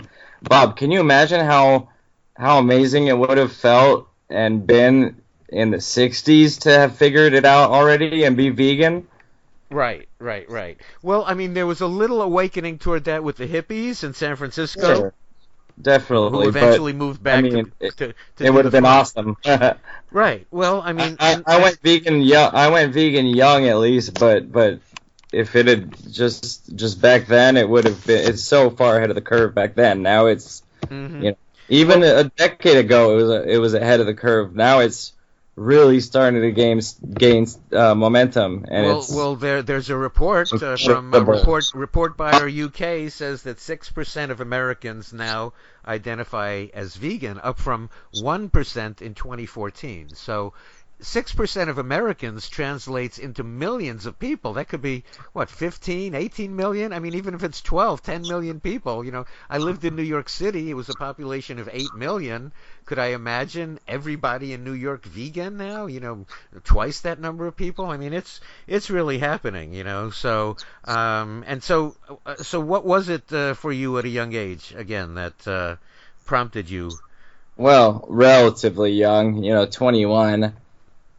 It's not theoretically it's not too young, but it, it's it's fairly young to make such a dramatic change. But I'm, I'm some of these these days are going vegan at 11, 12, 13, whatever, figuring it out themselves. Oh yeah, it's amazing. There, are, there are five-year-olds who refuse to to eat animal, you know, flesh. You know. They Yeah. just- They just there's refuse. something there's And- something uh, there's such a disconnect between what it is that you're eating and what it used to be, there's such a disconnect that Right.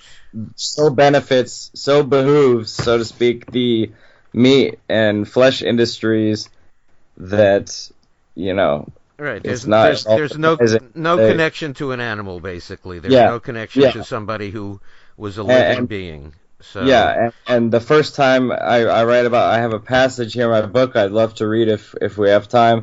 That uh, would you like to do it now? We have time Yeah, now it's, I- if you would uh, like. it's it's about uh, the first time really that I connected uh, a meal with somebody's somebody's uh, somebody's sentient and an individual's And, you know what I mean? So, so Is- yeah. So is- this is this is from yeah, this is was, from this is from Rebel Hell. You're saying this is from Rebel Hell. Rebel Hell, yeah, the prison memoir. Rebel Hell, disabled vegan goes to prison. Okay. Available now on www.jansmitowicz.com. J A N S M I T O W I C Z. Or Smith, search Smitowicz on Amazon, and my books are the only search results. So So sometimes you're, it's awesome. you're the only result for Smitowicz. Uh, Yeah, the- yeah. Yeah, my books. So S M I T O W I C Z. So okay, Yeah. so you have the passage in the book. Lay it Yeah. on us. How how great is that, by the way, to have such a ridiculous Polish Polish name that of 10 million products, my books are the only thing that shows up.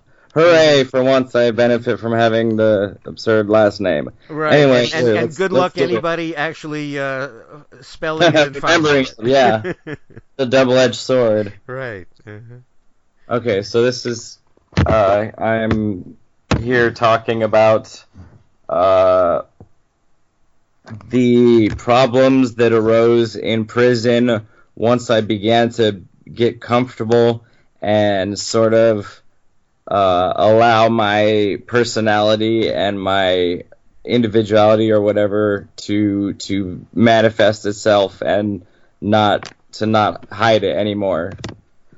So this is In here we prison. go. Yeah. Toward the end of 2010, I learned that Jacksonville, the prison I was at, does actually have a designated vegan diet tray you can sign up for.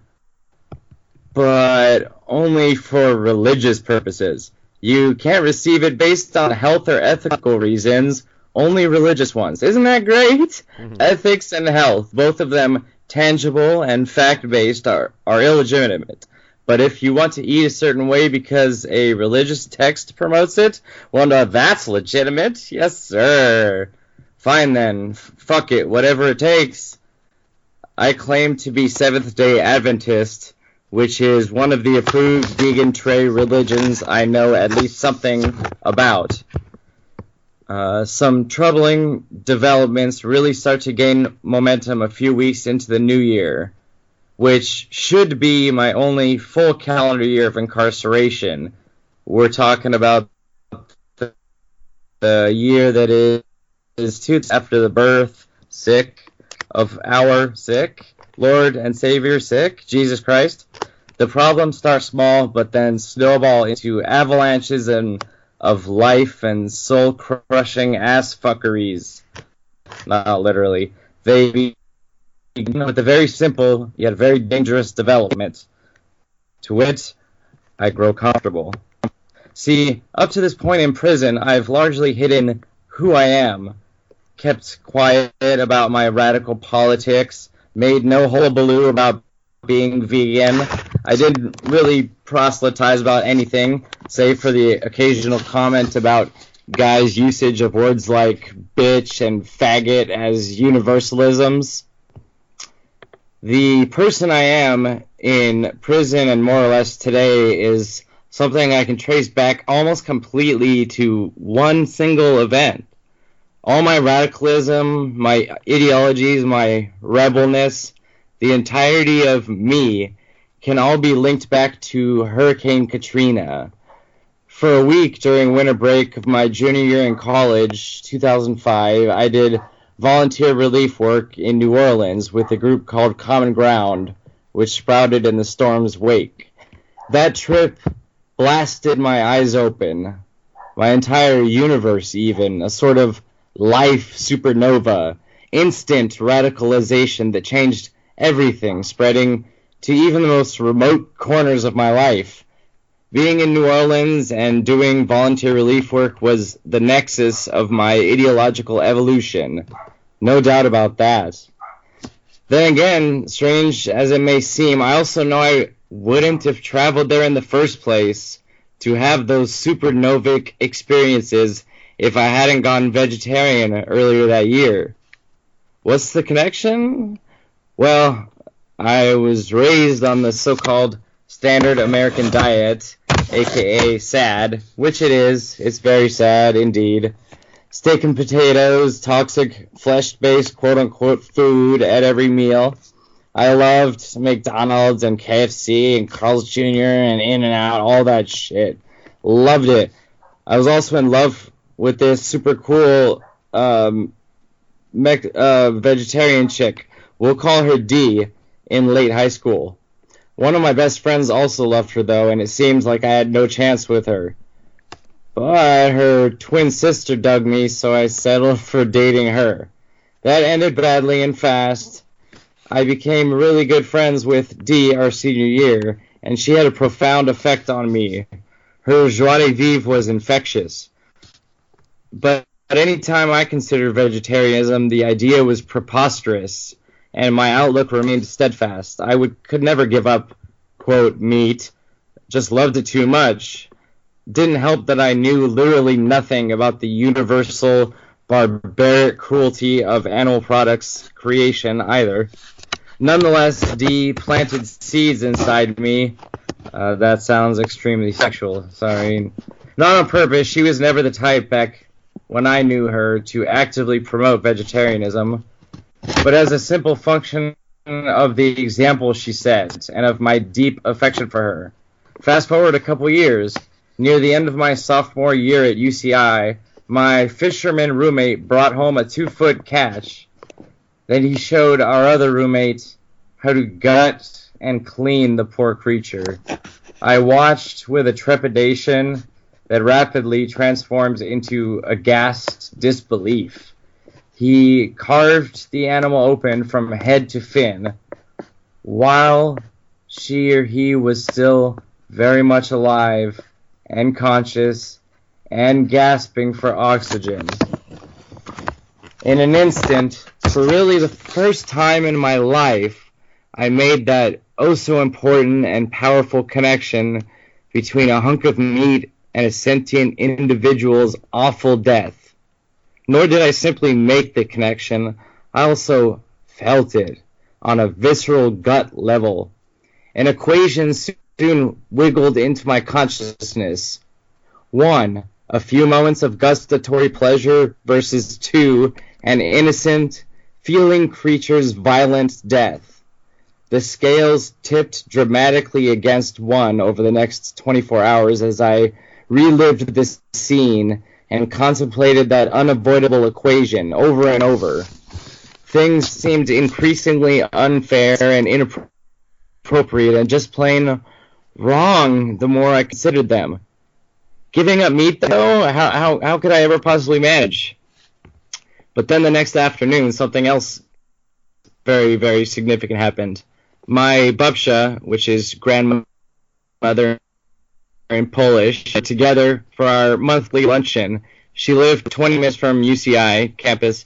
I told her about the previous day's eye-opening and frankly traumatic experience, how I was considering an attempt at vegetarianism. Again, I knew zip zilch about it. So I was taken aback when she explained how it's not only exceedingly easy to get ample nutrition, sans meat, and animal products, but that it is in fact healthier, like by far, in multitudinous ways. Christ, I was so damn ignorant. Armed with this potent new information, I soon decided that I should at least try to get off the horrible flesh habit seeing what I'd seen and feeling what I felt as a result, this seemed like the least I could do. just give it a shot, see what it was like. And that was almost 12 years ago now. My my trial period seems to be going pretty well. There you go. There I'll you stop go. there. All right. So That's a section from uh, Rebel Rebel Hell Disabled Vegan Goes to Prison, a memoir from Jan uh, Mist- uh, Smitowicz. Um, if you're looking for the book, you can't spell his name unless I tell you. uh, S M I I T can- O W I C Z. So, and I can relate. I can relate. You uh, you had that fish in your life, and I was cooking a chicken one Friday night. Um, during your looked down life. and saw it as a as an individual. I looked down and saw the body. I, it was somebody's Yeah. body. You know, it wasn't. A, Yep. You know, it wasn't a cutlet. It wasn't a nondescript food item. It was Right. somebody's body. And I said, I don't think I can eat animals anymore. You know, and I didn't know any vegetarians in my life. So Right. you know that And was. you know, what's, you know what's funny, Bob? If, can I call you Bob? Uh, well, I would prefer Mr. Bob, but Bob's okay. Go ahead. You can call me Bobby. Uh, you can call me Rob. You can call me Robert. You can call me Robbie. Um, you can call me Bob. You can call me Bob. Just just don't call you late for dinner. Yeah, well, if it's good vegan food, call me early for dinner. and dessert and another dinner or two. I'm I have this, you know, Been there. pe- pe- We've been people there, say Bob. people say like, "Oh, what do you just eat salad?" But you know something, I have this wonderful salad rate. I love salad, you know, and so um, after we talk, I'm actually looking forward to a delicious salad. So there. But uh, all right, well, you you can call me Bobby, uh, Bob, Rob, Robbie, Robert, whatever. Go ahead. don't don't hurt yourself. But uh, you were going to say something? Did I interrupt, or did you? Uh... Huh? You there? Hello? Hi. Oh, sorry. Yeah. You cut out for a second. Right, okay. Yeah. Uh, uh, just that the, the, the book is available at www.jansmitowicz.com. And if you can get the spelling down, you can find me everywhere Facebook, Twitter, all that stuff, uh, uh, YouTube, and, and on Amazon. Smitowicz brings up all my stuff. Um, it's Okay. the the prison memoir is getting getting high high praise and lots of acclaim, and uh, it was recently featured in the Animals Voice magazine and has been on a lot of various different blogs and websites and things, and people are really, really enjoying it a lot. It, it combines a lot of different elements and very, very uh, emo- a lot of emotional poignancy, along with the, you know, inevitable uh, trauma and violence of prison. You know what I mean? Right. Yeah. So and um, and then did the thought I- ever I- go through your head that you you know no matter how bad you have it in prison, the animals have it worse where they Oh, are? of course, of course, always, always. Whenever you know, say I'd wake up and be especially depressed and feeling like you know it just it just I couldn't go on. I would just remember that there was an animal somewhere waking up in a in a cage, unable to even move. You know, I ha- I'm disabled with a very severe nerve pain in both my knees, and you know, if I couldn't stretch, I'd, I'd literally lose my mind. And there are millions of animals right this second doing that, and you know the reform reforming this is is not gonna gonna is is so fucked up. It's not the way to go. It's we we need to have uh so we need to smash the cages and empty them, not not have bigger cages. Right, and that the, only way to do that is by going vegan, and that you know, I mean, it's a, a matter of supply and demand. If nobody wants to buy meat, fish, dairy, and eggs, um, it you know they won't be sold. Now, unfortunately, in California, we have another scam happening: the prevention of cruelty to farm animals, and people are uh, being duped and they're collecting signatures. I think there are some deadlines in April for those signatures in support of this scam. If you w- really want to help the animals, take the signatures that you collected and burn them. Uh, we don't we don't need legislation like this. You know what's what's so bizarre is that we're being sold cage-free eggs as the prevention of cruelty to farm animals, uh, which is really perverted, Perversion. obscene. Yeah, it's a real perversion. Perversion. When you when you same consider same word. every every male chick is ground alive just after birth. Every female is mutil- mutilated and harshly imprisoned, uh, uh, more harshly than you were, uh, with t- you know tens of thousands of others in in horrible confinement, and they all suffer the death penalty for committing no crime. So right, uh, and I and I I have that very line almost word for word in my book. So well on you. Well on and, me for my plagiarism. You know, okay. Good on you. Yeah, yeah. good on me for plagiarism. So, so what what happens now? What happens now with this fake animal rights movement that we have? I'm I'm complaining to all these groups who are supporting this this absurdity, and and they'll come back and they won't even say something about cage-free eggs. They'll say, but look, uh, crate free crate free veal, isn't that great? You, you know, don't you support these, crate free veal? You know, so so suddenly, you know, we're a movement that's selling veal, the acceptable veal. You know, the that that still the, the baby is uh, taken from the mother just after birth, and yep, you know, and you know, and, and and eaten. You know, and you know, you know, uh, Bob, can I call you Bob? I've actually done undercover stockyard investigations and recently was on a award-winning dairy farm, literally an award-winning so-called organic, so-called you know free-range grass-fed uh, dairy, and it was absolutely fucking disgusting.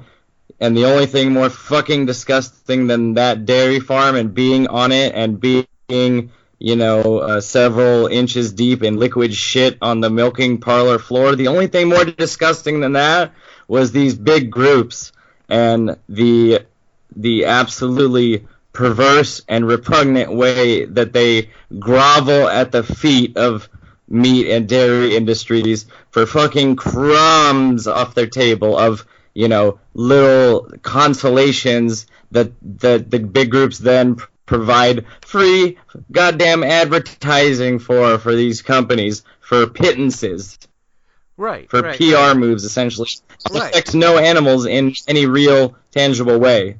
Right. So I mean, are, are are these animal rights organizations or are they uh, the industry yeah. infiltrating uh, an animal rights movement and, and duping everyone with their with their scams? I mean, no animal rights activist could ever support cage-free eggs. And and what people are supporting is one square foot of space for you know chickens who are tortured, mutilated, confined, and murdered. You know how how is that the prevention of cruelty to farm animals? It's not. And the other thing is, and and you know I discovered this some years ago. I may have mentioned it on the show once or twice, and I think I even uh, mentioned it uh, back when uh, HSUS, the Humane Society of the United States, was lobbying me for support of Proposition 2.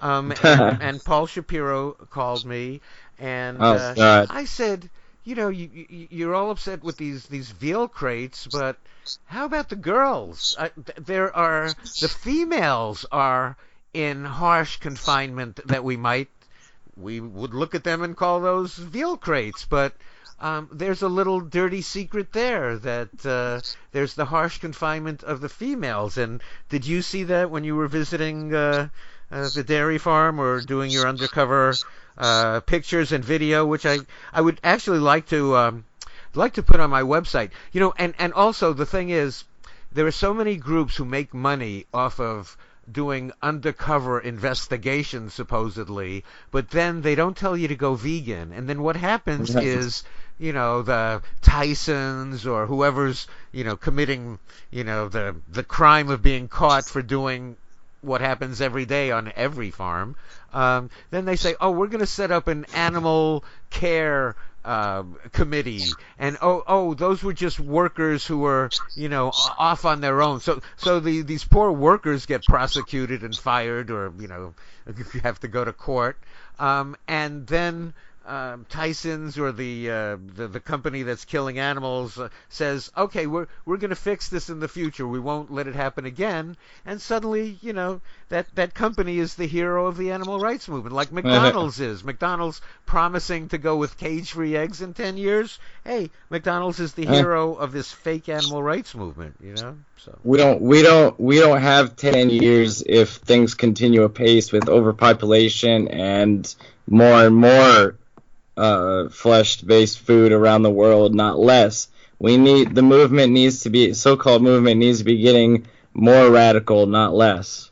And and how radical it would be to first ask everyone to go vegan. Like, wow, what a start would that would be. You know, we're we're told by uh, Goodland and Anhang at the World Bank, Bank that uh, animal agriculture, people eating meat, dairy, fish, and eggs, is the number one cause of climate change responsible for at least 51% of human generated greenhouse gas emissions. And Goodland said that the only solution before it's too late is a massive population shift to vegan, which then would free up uh, uh, enough land for reforestation that could bring us to pre industrial carbon levels. That is the only solution and yet the Humane Society of the United States is a member of an international livestock federation dedicated to trying to uh, meet the increased demand, uh, a, a 70% demand for so-called livestock products by 2050. That's what we get from the animal rights groups now. We get them uh, selling us grass-fed beef and pasture-raised, and you know, n- nothing good for the animals I, I, I and the environment.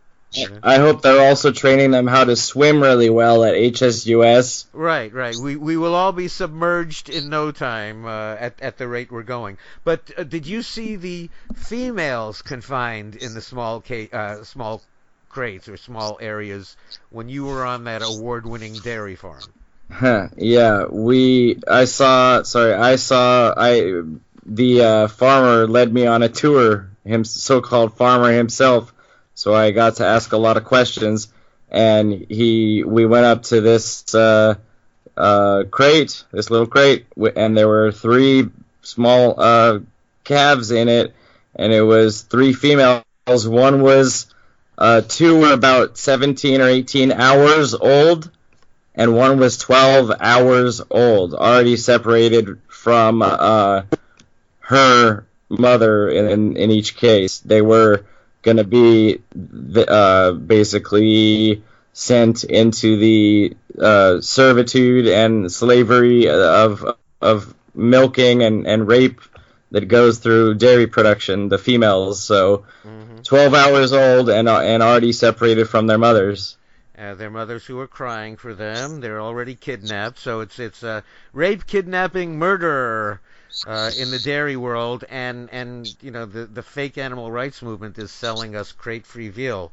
Um, so I mean, it's it's ridiculous. Uh, the the you know, n- none of it is right. The only the only way is going vegan. You know, I mean, it's just all these marketing ploys that make people feel good about doing something awful. They people care about animals, so uh, if we tell them they're doing the right thing by eating a product that only involves grinding every male and torturing, mutilating, and killing every female, uh, the right way, the right way, then we can be happy about continuing uh, our, our wrong appetite. So, anyway, Jan, I think we're just about out of time. Was there anything? Oh, um, do you have some uh, book signing or talks or yeah i will the, be i will be speaking uh, i'll be giving my talk called imprison nation awakening from the american nightmare basically linking my prison experience with the everyday horror that animals endure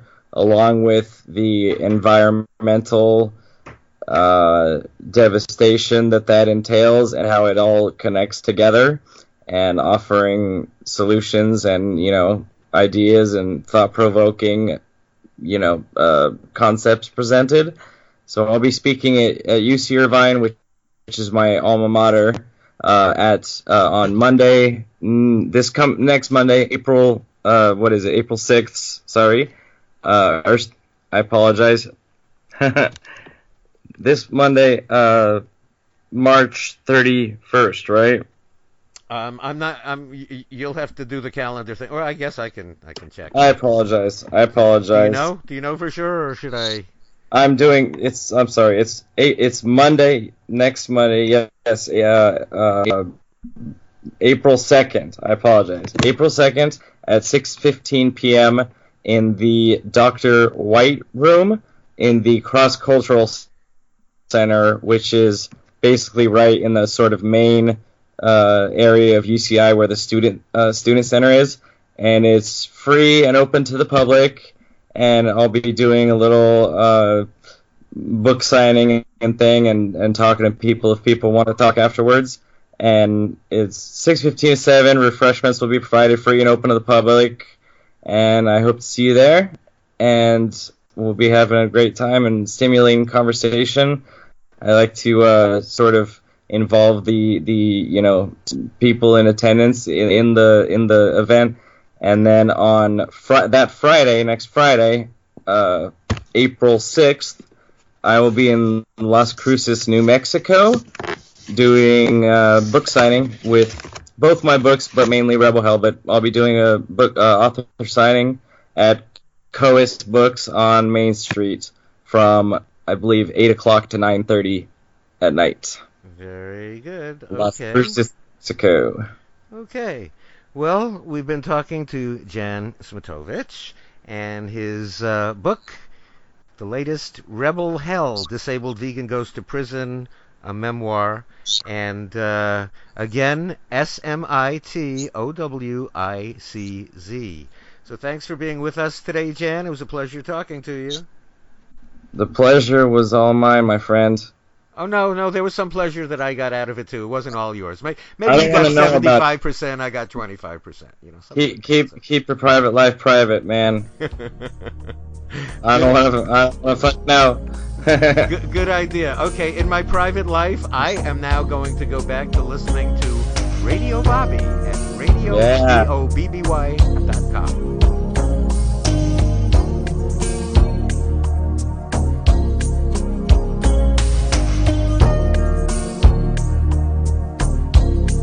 Go Vegan Radio with Bob Linden at goveganradio.com. On Twitter at Go Vegan Radio, Facebook Go Vegan Radio with Bob Linden. Also check out our 24/7 music station at radiobobby.com, radio b o b b y.com. Uh, let's see, we have uh, we have Radio Bobby Music on Facebook. We have at Radio Bobby Music on Twitter. And we have LA Reggae Vegan Fest coming up Sunday, October 7th at Woodley Park in Van Nuys. And uh, that is the location of the original World Fest. That's where, which has uh, morphed into Veg Fest, um, which will be at Woodley Park in May. Um, so plan on coming back to Woodley Park October 7th. And um, you can go to the website, which is LA Reggae Vegan Fest, and we'll have updates there. We will be looking for sponsors and vendors and people to attend. So we will have early bird discount tickets on sale very soon. You can sign up for updates at lareggaeveganfest.com. Please support your local vegan restaurants, 100% vegan restaurants, very special places in the community. They are like the rescue missions of today, to tell you the truth. I mean, uh, nutritious, delicious food. By the way, when I was uh, down in LA and scoping out the parks and finally deciding on Woodley Park for LA Reggae Vegan Fest, I ate at a wonderful restaurant called V Station. That's V E V E V Station, which is in Sherman Oaks. You get the Buddha wrap, and you get the uh, curry, uh, the top curry listed on the menu there. The you know the one at the top of the list, and uh, you will be a very satisfied customer. Um, that's the local restaurant, one of the local vegan restaurants near where we will be for LA Reggae Vegan Fest. If you happen to be in the Bay Area before it before it sinks into the ocean, um, head on over to Vegetarian House, which is one of the best vegan restaurants in the world. Vegetarian House at 520 East Santa Clara Street. Um, Vegetarian House also caters. Its catering business is booming and just go to vegetarianhouse.us. And if you have an event coming up, a social event, a business event, you want to impress everyone with the great food, then Vegetarian House is a great choice. Vegetarian House is 100% vegan, organic, non-GMO. Check out the menu. You'll you'll see. We we don't sacrifice anything as vegans. We don't sacrifice anyone as vegans. We don't sacrifice a lamb for Passover. Uh, oh yeah, you're right. We sacrifice broccoli, right? Suddenly you're a plants rights activist. Yeah, you're the you're the one in the produce section with the protest signs, right? Like, yeah, say save the cauliflower, right? If you want to support a hot and sexy vegan fashion line, go to sonasdenim.com. Uh, Sonas Denim, you spell it S O N A S, like strawberry, onion, nut, apple, strawberry denim.com. Jeans are uniquely made with 50 patches of denim here in sunny, sinking California. And uh, great looking denim for men and women. Also, yoga pants. That's sonasdenim.com. Also, visit possumswelcome.org to learn about an animal sanctuary in the making. This nonprofit is seeking coastal land for a farm animal sanctuary with a vision including a vegan cafe, a B&B, weekly seminars on being vegan and veganic farming and cooking and yoga. So you can join in, help make the dream come true. Visit um, possumswelcome.org. Okay, well, my thanks today to Jan Smitowicz and uh, Susan Levin, and to Andrew Sutton for uh, technical work and helping us get this all produced. And let's see, with our next show, uh, we'll have Professor Gary Francione. Uh, we were working on scheduling another talk with Wayne Hsiung of Direct Action Everywhere. And uh, maybe that'll happen on our next program. So again, uh, check it out. LA Reggae Vegan Fest. Go to lareggaeveganfest.com. We are planning a spectacular event for Sunday, October 7th at Woodley Park in Van Nuys. Okay. Well, I want to thank you for listening. And again, please ask you to support our work, support our work in the media, support our work in producing special events. Remember, we have organized the World Vegan Summit and Expo and Community Fest and Planet Fest and so many others. Uh, we go back to World Fest. We go back to the original location of World Fest, the vegan event that I produced back in 2000. And we're coming back to that very same location in 2018 on October 7th for LA Reggae Vegan Fest. We need your financial support. If you're interested in being a sponsor, if you're interested in being a vendor, you can email me. It's bob at goveganradio.com. And uh, again, you can make a tax deductible donation. Find that there donate button at goveganradio.com